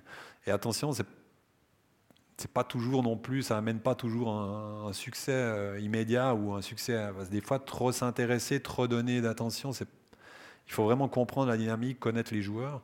Moi, je dis toujours, on a une équipe vraiment de, joueurs euh, super. On a, ben, ben, Roland a vécu aussi longtemps avec l'équipe nationale. Le groupe qui est actuellement, c'est des joueurs qui, moi je dis toujours, que c'est des bons, c'est des bons gars, c'est des bons. Là j'ai eu, j'étais déjà avec Otmar, et puis après il y a eu le passage avec Petkovic, et puis après le passage maintenant avec Mourat. Puis je leur dis toujours, c'est des, des bons gars, vraiment un groupe de bons gars. Il n'y a pas de, joueurs compliqués. Alors on a tous des, on est tous différents, c'est clair, mais c'est vraiment une équipe de, de bons garçons.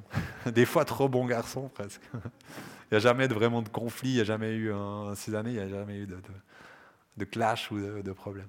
Alors des fois ça peut être positif ou ça peut être négatif. Il y a des entraîneurs qui cherchent des joueurs qui, qui ont, ouais, qui ont des caractères forts, qui, c'est, c'est des choix. hein. Après en Suisse on est plutôt un pays hein, assez, assez euh, neutre, euh, à la recherche d'harmonie et de consensus.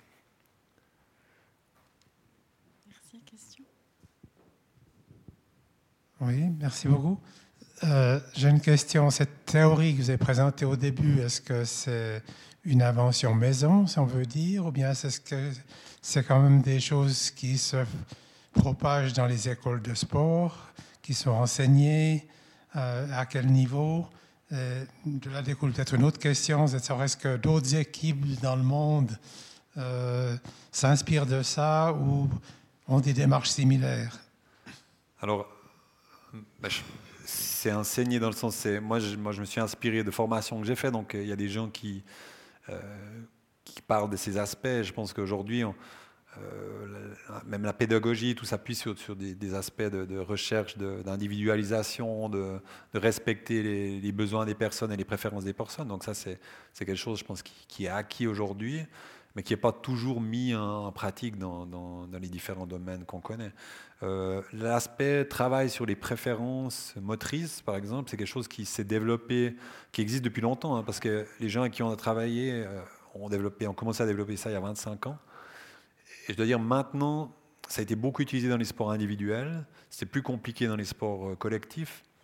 Et depuis maintenant une année, deux ans, ça commence à se développer vraiment dans beaucoup d'équipes.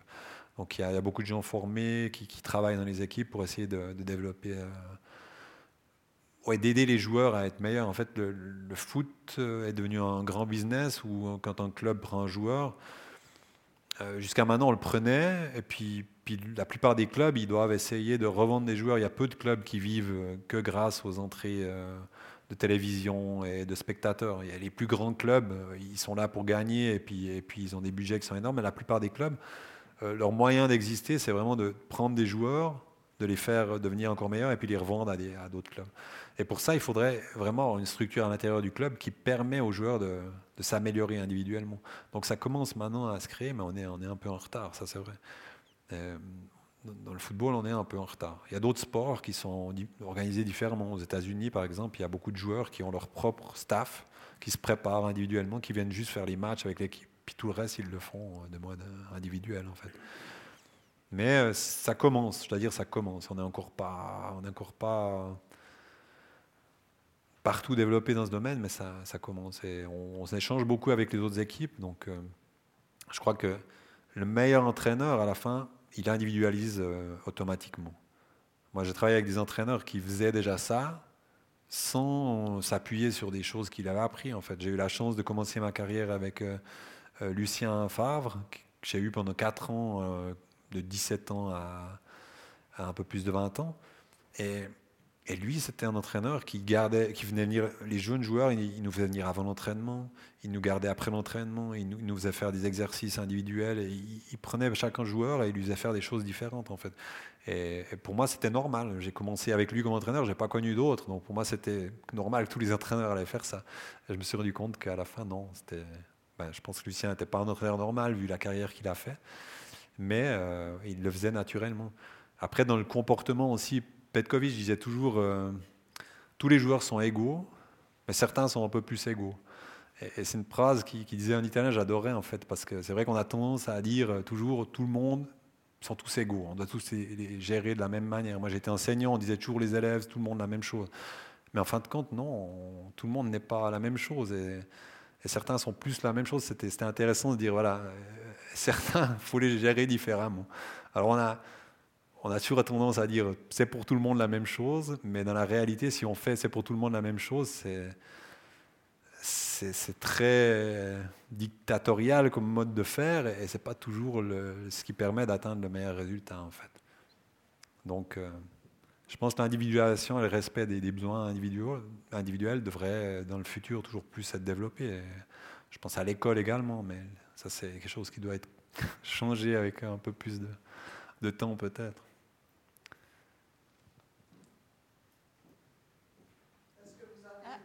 Faut, pardon, pardon, faut fait, on fait les questions avec le micro en fait. Je vous donne le micro. Non.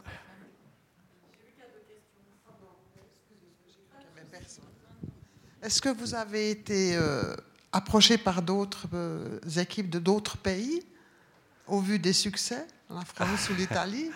Alors, quand on, est, quand on travaille comme, comme staff, dans le staff, c'est toujours l'entraîneur généralement qui, est au devant et c'est l'entraîneur qui a des, opportunités de, voyage. Alors c'est clair, moi j'ai travaillé sept ans avec euh, Petkovic, il est parti ensuite euh, à l'étranger et, j'avais la possibilité de partir avec, où il voulait que je, l'accompagne dans ce parcours.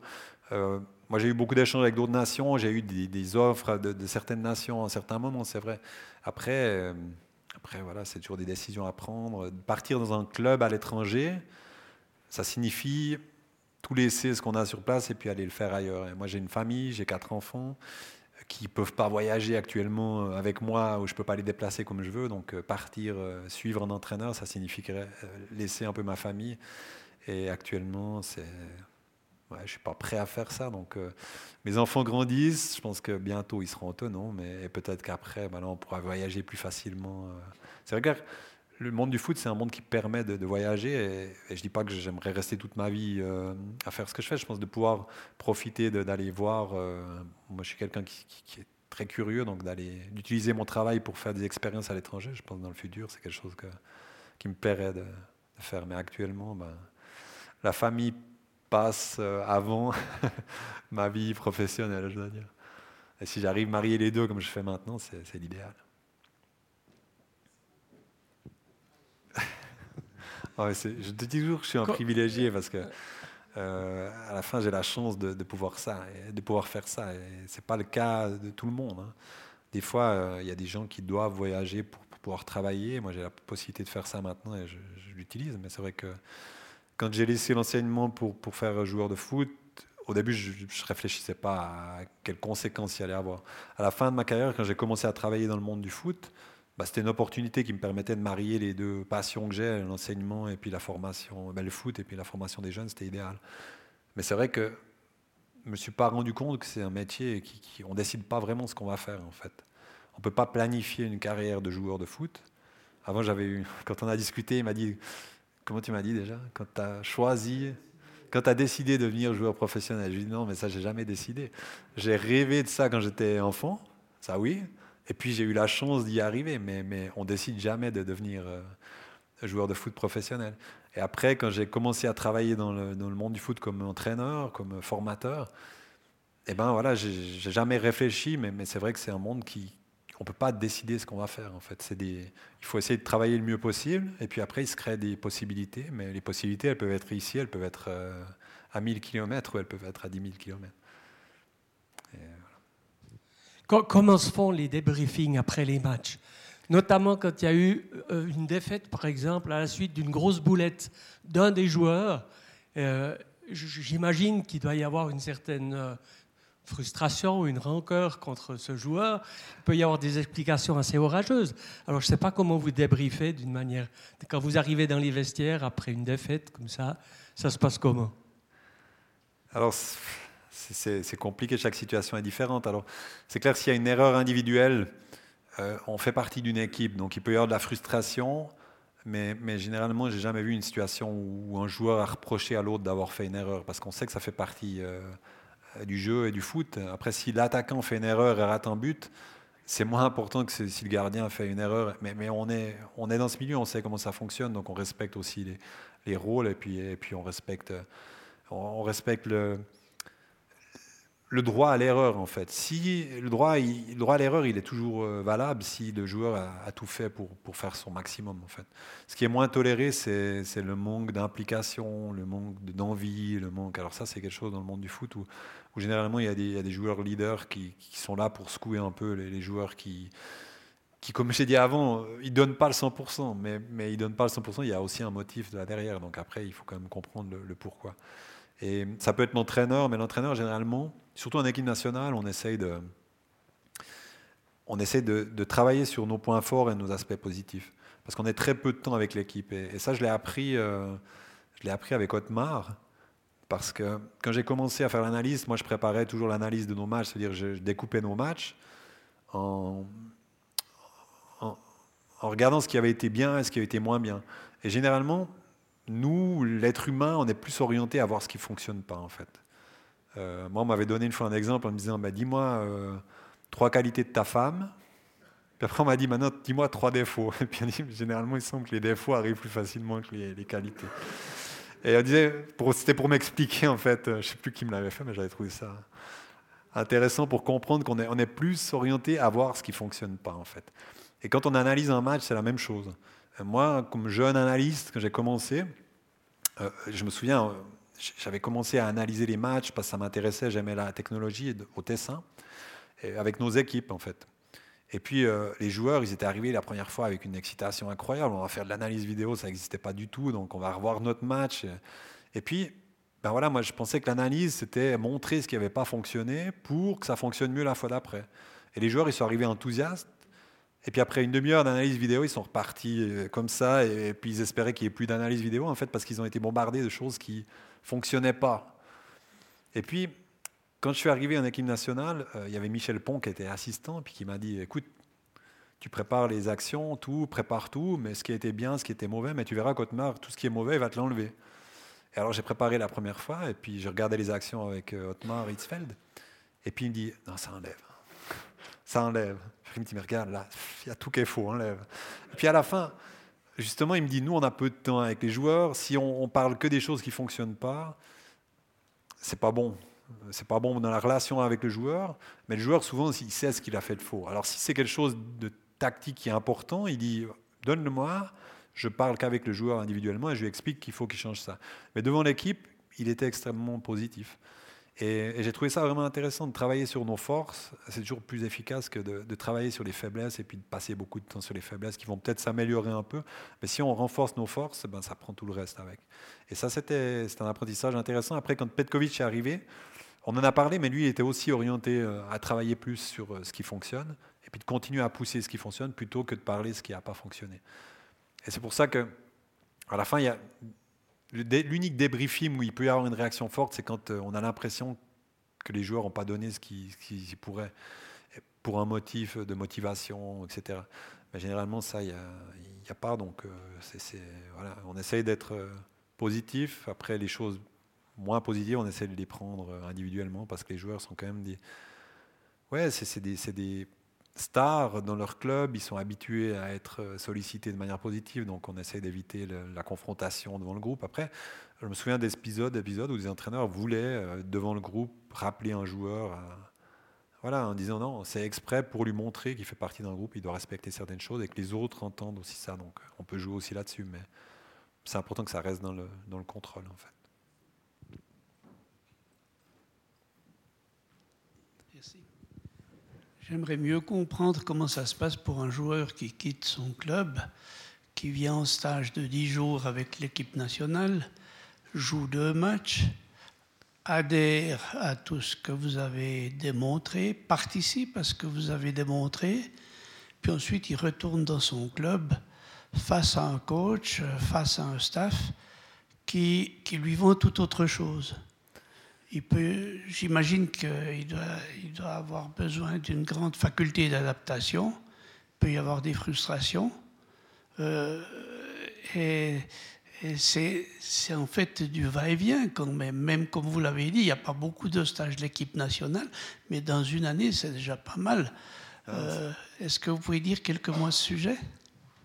Bah, C'est une grande difficulté. Alors ça peut être une difficulté pour nous, comme staff, parce que si je prends l'aspect plus sportif maintenant, avec euh, l'ère Petkovic, maintenant ça fait peu de temps qu'on est avec Murat, mais avec Petkovic, on a fait 7 ans, où on disait que on avait l'impression quasiment de chaque fois de recommencer à zéro, en fait, sur les aspects plus sportifs, sur ce qu'on voulait comme, comme, euh, comme euh, principe euh, offensif ou défensif.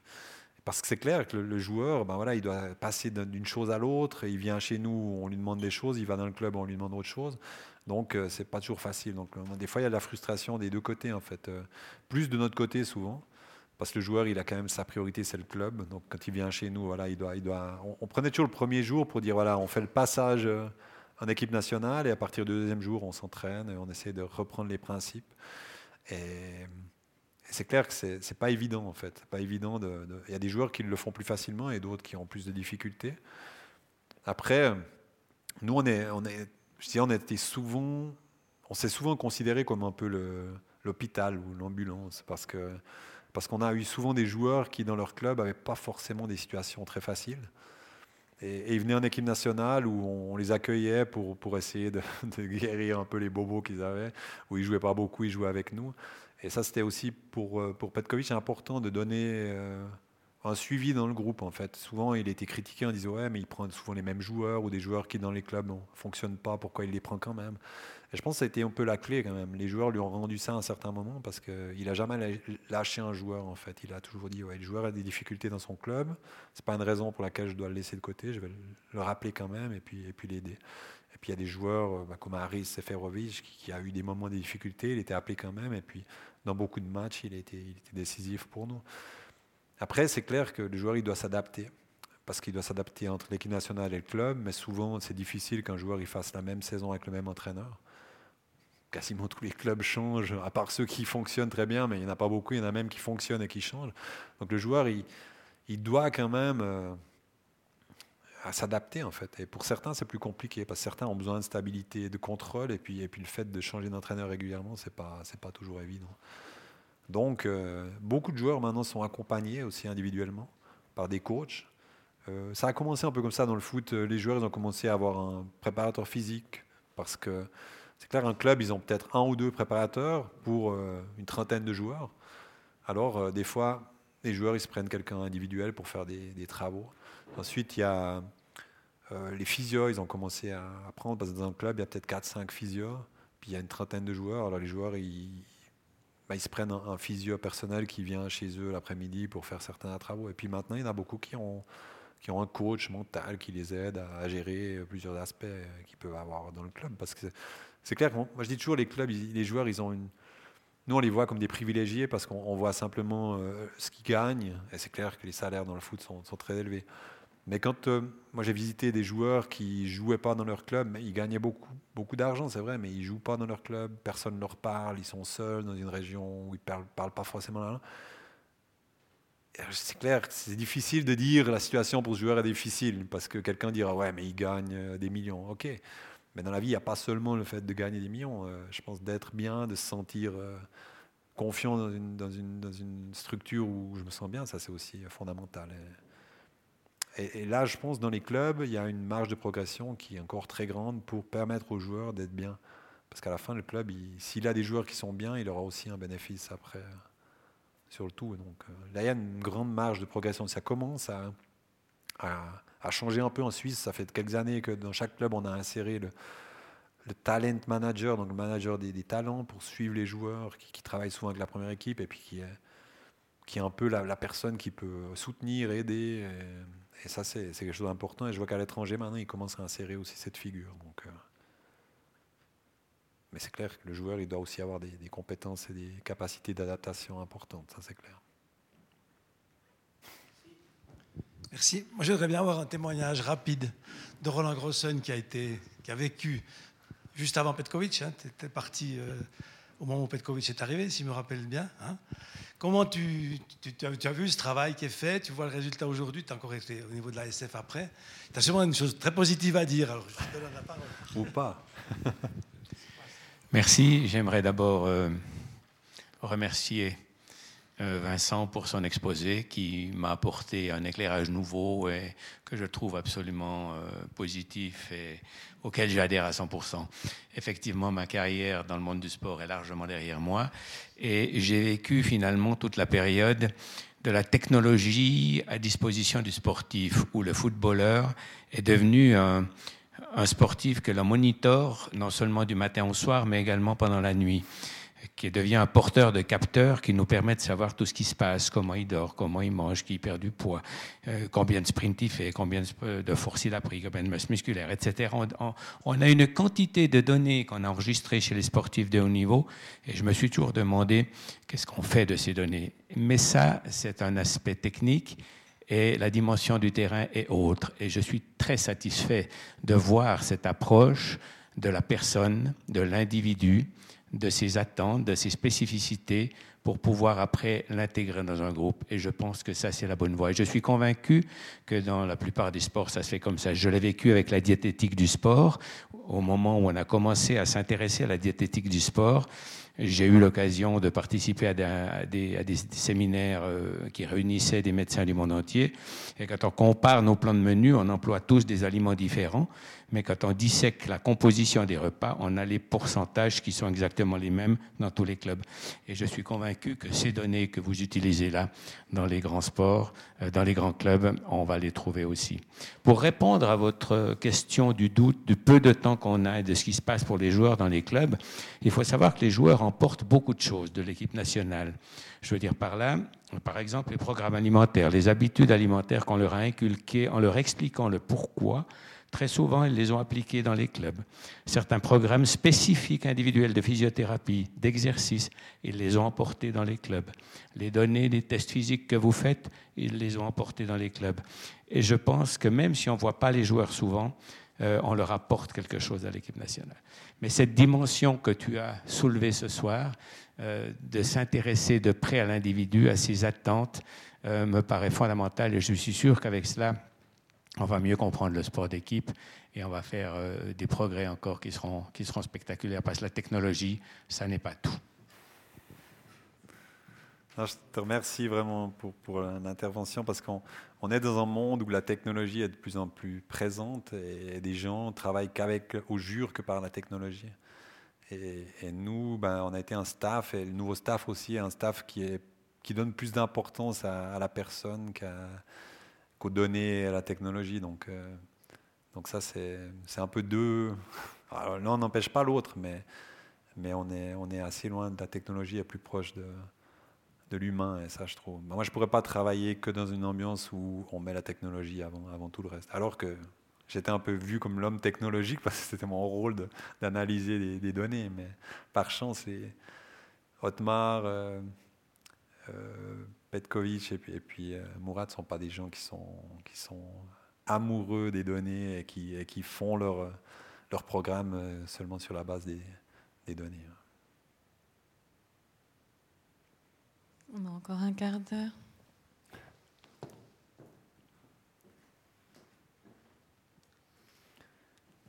Je ne suis pas du tout une experte. Mais ce que j'ai entendu, c'est beaucoup d'éléments liés à la communication, qu'on pourrait dire peut-être de la communication interne à votre groupe. Euh, moi, ce qui m'intéresserait de savoir, c'est comment vous gérez les interventions qui peuvent être négatives euh, des réseaux sociaux ou positives, et comment vous utilisez euh, les leviers que peuvent représenter euh, le public direct dans le stade, le public un peu plus éloigné via la télévision, les retransmissions, et comment est-ce que vous utilisez, vous avez parlé de valeurs, est-ce que vous rattachez, vous, vous utilisez les valeurs que j'appellerais, euh, qu'importe, les valeurs du pays ou les valeurs de l'équipe nationale euh, comment est-ce que vous les utilisez? Si oui, vous les utilisez et à quel moment? Alors, il y a beaucoup de, beaucoup de points. Il faut que je, je pars par les valeurs, comme ça, c'est la dernière, je m'en souviens. Et, oui, comme je dit, les valeurs, on a. Alors, la fédération a des valeurs. On a, on a une philosophie euh, suisse qu'on utilise avec les équipes nationales où on a, on a des points qui sont importants. Et on, a un chemin suisse qu'on appelle, et on essaye avec les, équipes juniors de- d'expliquer voilà, comment est-ce qu'on aimerait être comme Suisse, comment on veut se présenter sur un point de, comportement et sur un point aussi euh, sportif. Donc on essaye déjà avec les équipes juniors de, donner un peu euh, la, ligne. Elle dépend toujours de qui dirige. Donc actuellement, on a un directeur des équipes nationales, c'est Pierluigi Tami. On a, refait un peu cette philosophie et puis on est en train maintenant de travailler avec les entraîneurs pour dire on aimerait aller dans cette direction. Avec l'équipe A, on reprend. Mourat est, quelqu'un qui a envie de, faire donner un suivi, donc euh, ça l'intéresse. Il participe aux réunions aussi avec les, équipes juniors pour essayer de comprendre qu'est-ce qu'on fait avec les jeunes, et puis on essaie de reprendre les principes aussi avec l'équipe A. Euh, et ça, c'est quelque chose. Après, on a des caractéristiques. Nos, nos Suisses, nos, nos valeurs, elles représentent aussi euh, ce qui est la Suisse. euh, et on dit, voilà, normalement, l'équipe suisse devrait représenter un peu, son pays. Alors, on essaye d'avoir des dire quelles sont les forces de la Suisse et, où est-ce qu'on peut se retrouver comme équipe. On essaye d'aller dans cette direction. Après, comme, j'avais montré, on avait fait un système de valeurs interne à l'équipe il y a quelques années. Beaucoup de joueurs sont encore présents. Et, on l'a refait dernièrement de- avec l'arrivée de, Mourat en disant aux joueurs voilà quels sont les points pour vous importants, qu'est-ce que vous voulez être, est-ce que qu'est-ce que vous voulez pas être en fait, de vraiment définir voilà qu'est-ce que- comment est-ce qu'on aimerait être vu et, pas vu entre guillemets. Et ça, ça nous a permis de prendre les, aspects principaux et dire voilà ça c'est les équipes. On a fait des groupes, chacun a mis et puis il y a- il y a des choses qui se retrouvaient. Donc on a pris les, aspects principaux et dire voilà on a défini ce qu'on aimerait être, alors on, essaie d'être cohérent ensuite. Et après, il y a les garants des valeurs, c'est un peu ce, groupe de joueurs, euh, ce groupe de direction en fait, qui doit être un peu le garant des valeurs du groupe, parce que ça ne doit pas toujours se reposer sur l'entraîneur et le staff.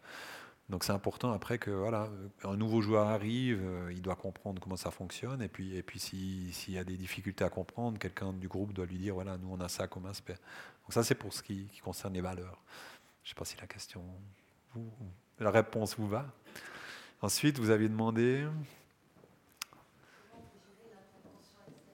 Alors, allez, le premier, euh, les réseaux sociaux, ça c'est, quelque chose qui est vraiment très difficile à gérer. Donc nous, on a maintenant une, personne euh, nouvelle dans la communication aussi. Je dirais après, je ne sais pas si vous vous souvenez, en, deuxième- en 2018, après la Coupe du Monde en Russie, il y a eu une grosse discussion sur euh, les doubles nationalités, les, difficultés liées à, à cet aspect. Il y a eu des articles qui ont été écrits par certains dirigeants, ça a fait des réactions importantes au niveau des joueurs aussi. Et, à la fin, il y a eu beaucoup de changements à la fédération. Beaucoup de gens qui, qui ont changé, qui ont démissionné, des nouvelles personnes qui sont arrivées. Et on a une nouvelle personne dans la communication qui, qui met beaucoup d'énergie sur euh, bah, essayer de, Je pense que, comme beaucoup de choses, la, prévention, c'est le plus important. Donc, essayer vraiment de- d'aider les joueurs à comprendre ce que ça signifie.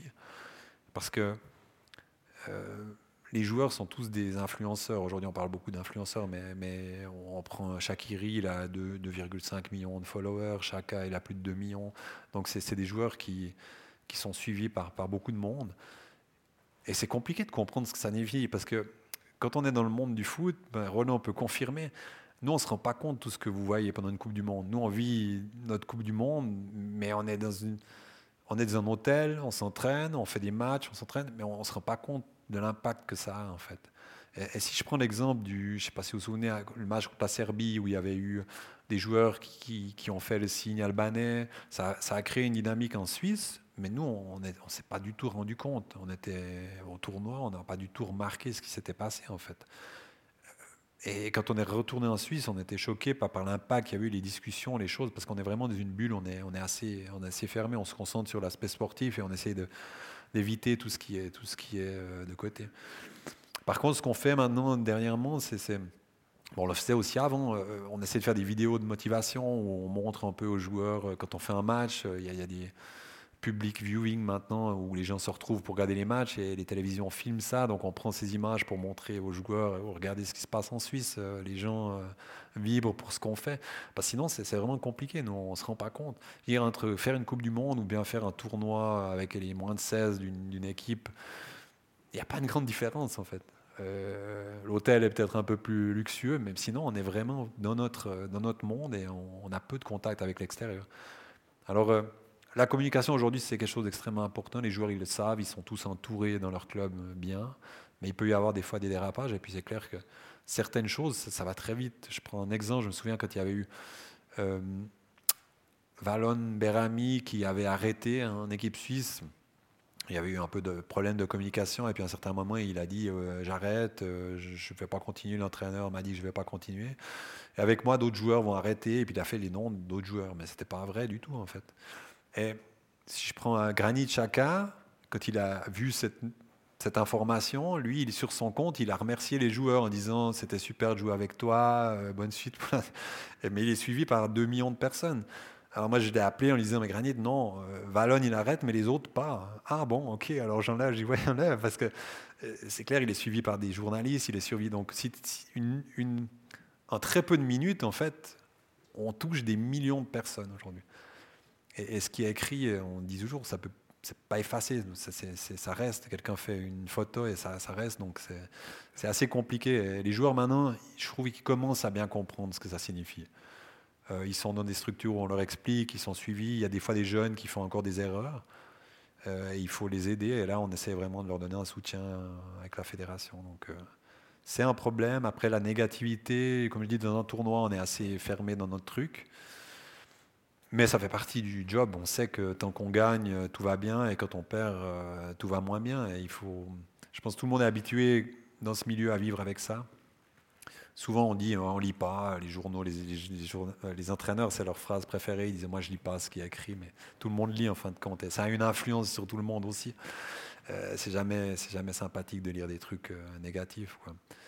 Et là, euh, voilà, on peut pas, on peut pas gérer, on peut pas demander aux journalistes d'écrire euh, des choses positives. Mais des fois, je trouve qu'en Suisse, on est, on est assez critique, on est vite critique en fait sur des choses qui, voilà, moi, je suis d'accord quand il y a vraiment quelque chose qui n'a pas fonctionné, eh ben c'est juste, on assume. Mais des fois, on est, on est très vite critique alors que, que le, ouais, que c'est encore pas joué. Si je prends l'exemple du dernier euh, championnat d'Europe, après le match contre l'Italie, on a été vraiment, on a été vraiment attaqué très fort. Et, c'était déjà tout prêt pour le- les changements. Il faut changer l'entraîneur, etc. Et, puis à la fin. À la fin, cette équipe, elle a réagi. Alors, des journalistes, ils sont là à dire Ouais, grâce à nos attaques, ils ont réagi. Donc, c'est toujours. euh, On a toujours. C'est ce que je disais avant, ça accaparait un peu le succès. Mais, je trouve, euh, on, est un peu. En Suisse, on est assez. Rapidement, ouais, à être négatif. Mais je me suis rendu compte, en fait, c'est un peu une réaction de, de supporters. hein. Moi, quand j'étais analyste, je m'étais j'étais toujours le plus haut possible dans le stade. Et puis les journalistes, ils sont toujours en, dessous, en fait, pas loin d'où j'étais. Et puis moi, je filmais le match, j'observais, je communiquais. Et j'y voyais, en fait, c'est des supporters, les journalistes. Euh, et, le supporter, la frustration, des fois, te porte à avoir un excès de- d'aspect négatif en fait. Et puis les, supporters les, journalistes je les voyais un journaliste normalement il fait son job de journaliste. Il doit pas sauter quand on marque et puis et puis euh, lancer son verre quand on marque pas en fait. Mais les journalistes suisses ils le font parce que pour la Suisse ils ont le droit d'être supporters en fait. Et, je me suis rendu compte que souvent les, critiques c'était de la frustration en fait. Et ça fait partie ok on doit l'accepter mais, des fois j'ai vu d'autres pays où il y avait une différence où le journaliste est un peu plus euh, voilà un peu plus euh, comment dire contrôlé dans, ses émotions. Mais, je pense que c'est bien aussi comme ça. C'est bien d'avoir des journalistes qui sont. Quand euh, vous entendez les commentaires sportifs, là, on a vu quand il y a eu les goals, si vous vous écoutez en Suisse allemande, c'est incroyable aussi. Et puis au Tessin, euh, le commentateur tessinois, il ne peut pas regarder le match assis. Il commente le match debout, il bouge, il saute, et il ne peut pas être assis. Mais c'est- parce que voilà, c'est l'équipe de Suisse, c'est son pays, et puis il vit ses émotions. Donc. On- ce qui est sportif, on les accepte. Ce qui devient personnel, c'est un peu plus compliqué. Donc, euh, il y a eu une petite polémique, euh, mais qui n'a pas été très longue là, sur, la couleur des cheveux des joueurs ou sur des choses comme ça. Là, on arrive un peu plus sur des, thèmes qui sont, à mon avis, limites, parce qu'on va, va sur les libertés des, gens. Et, si quelqu'un veut avoir les cheveux bleus, verts ou, ou violets, euh, on n'a pas à commenter ça, en fait. Et alors ça a été assez, assez vite coupé parce qu'on a dit mais alors vous, vous allez à l'encontre des, libertés individuelles en fait en- dans ça. Et puis je pense que ça s'est- bloqué. Après le bon résultat contre la Turquie et le résultat contre la France ont effacé un peu, un peu le tout. Si ça n'avait pas terminé comme ça, je pense que c'est un thème qui serait revenu parce qu'on a tendance à aller chercher euh, ces aspects. Quoi. Mais c'est pas facile à gérer, mais je pense que les joueurs sont, sont habitués. Tout le monde dit euh, on vit avec, mais c'est clair qu'on vit toujours mieux avec le positif qu'avec le négatif. Ça, c'est clair. Merci. Oh, ah, Il y avait une euh, question encore? Oui, on peut encore prendre cette question. Bonjour, déjà merci pour euh, la présentation. Euh, vous avez parlé de la cohésion d'équipe, etc. Et je voulais savoir si le fait qu'il y ait trois langues nationales en Suisse, ça avait un impact là-dessus. Euh, on a vu que la, communi- la communication se faisait en anglais ou bien avant les pénalties en allemand. Est-ce qu'il y a des, ça pose des problèmes ou, comment vous gérez ça? Euh, alors, c'est l'allemand en fait. Juste ces, ces slogans, on les a mis en anglais, mais la communication, elle est essentiellement allemande.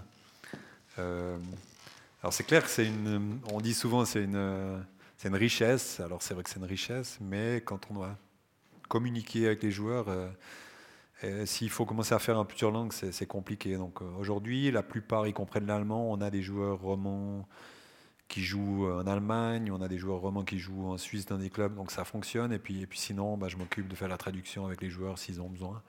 Mais le foot, généralement, ça reste assez simple en fait. Euh, donc, euh, donc les joueurs comprennent, euh, et, puis, et puis si jamais on essaye de donner un peu des informations. Mais c'est clair que c'est une difficulté, c'est une difficulté, mais qui oblige à être simple dans la communication en fait. Donc ça peut être aussi une ressource.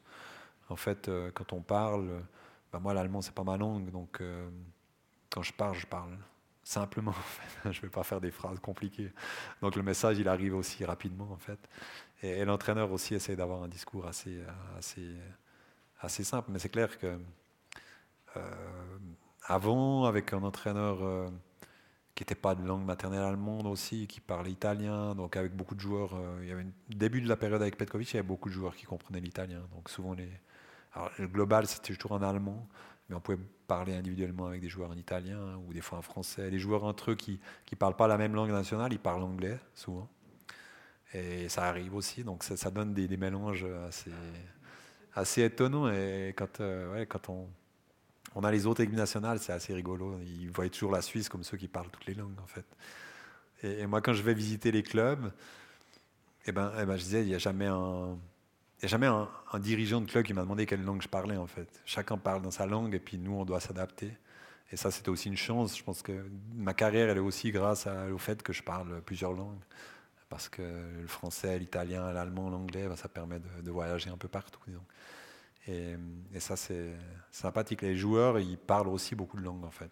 Parce qu'actuellement, ils bougent beaucoup. Et on a plein de joueurs en Ligue nationale qui, qui font après leur carrière, qui sont. bah, Si je prends Gelson, si je prends Johan Djourou, c'est des, joueurs qui, qui ont des telles capacités de communication qui, je leur disais, vous pouvez faire ce que vous voulez, en fait. Parce qu'ils parlent cinq, six langues euh, très bien. Et puis, et puis c'est une grande richesse. Mais c'est clair que des fois, ce serait plus simple d'avoir une seule langue et puis, et puis de pouvoir vraiment communiquer avec celle-ci. Merci beaucoup. On va s'arrêter là, mais vous savez qu'il y a une troisième partie autour du bar. Vous restez un petit moment. Je sais qu'il y a des amis venus de loin que vous êtes heureux de Ah. revoir ce soir. En tout cas, reste. bravo pour ce que vous faites. Et puis, j'espère que la, la native va continuer de repousser dans ce domaine de manière réjouissante les limites de l'impensable. Euh, On sera avec vous. Merci à vous d'être venus ce soir. Merci à la technique. Merci à Arc d'être présent aussi dans la salle. Un article, je crois, va sortir ces prochains, prochains jours. Merci encore à vous, Claude-André Moser. Je vous souhaite une belle fin de soirée. et À bientôt. Merci beaucoup.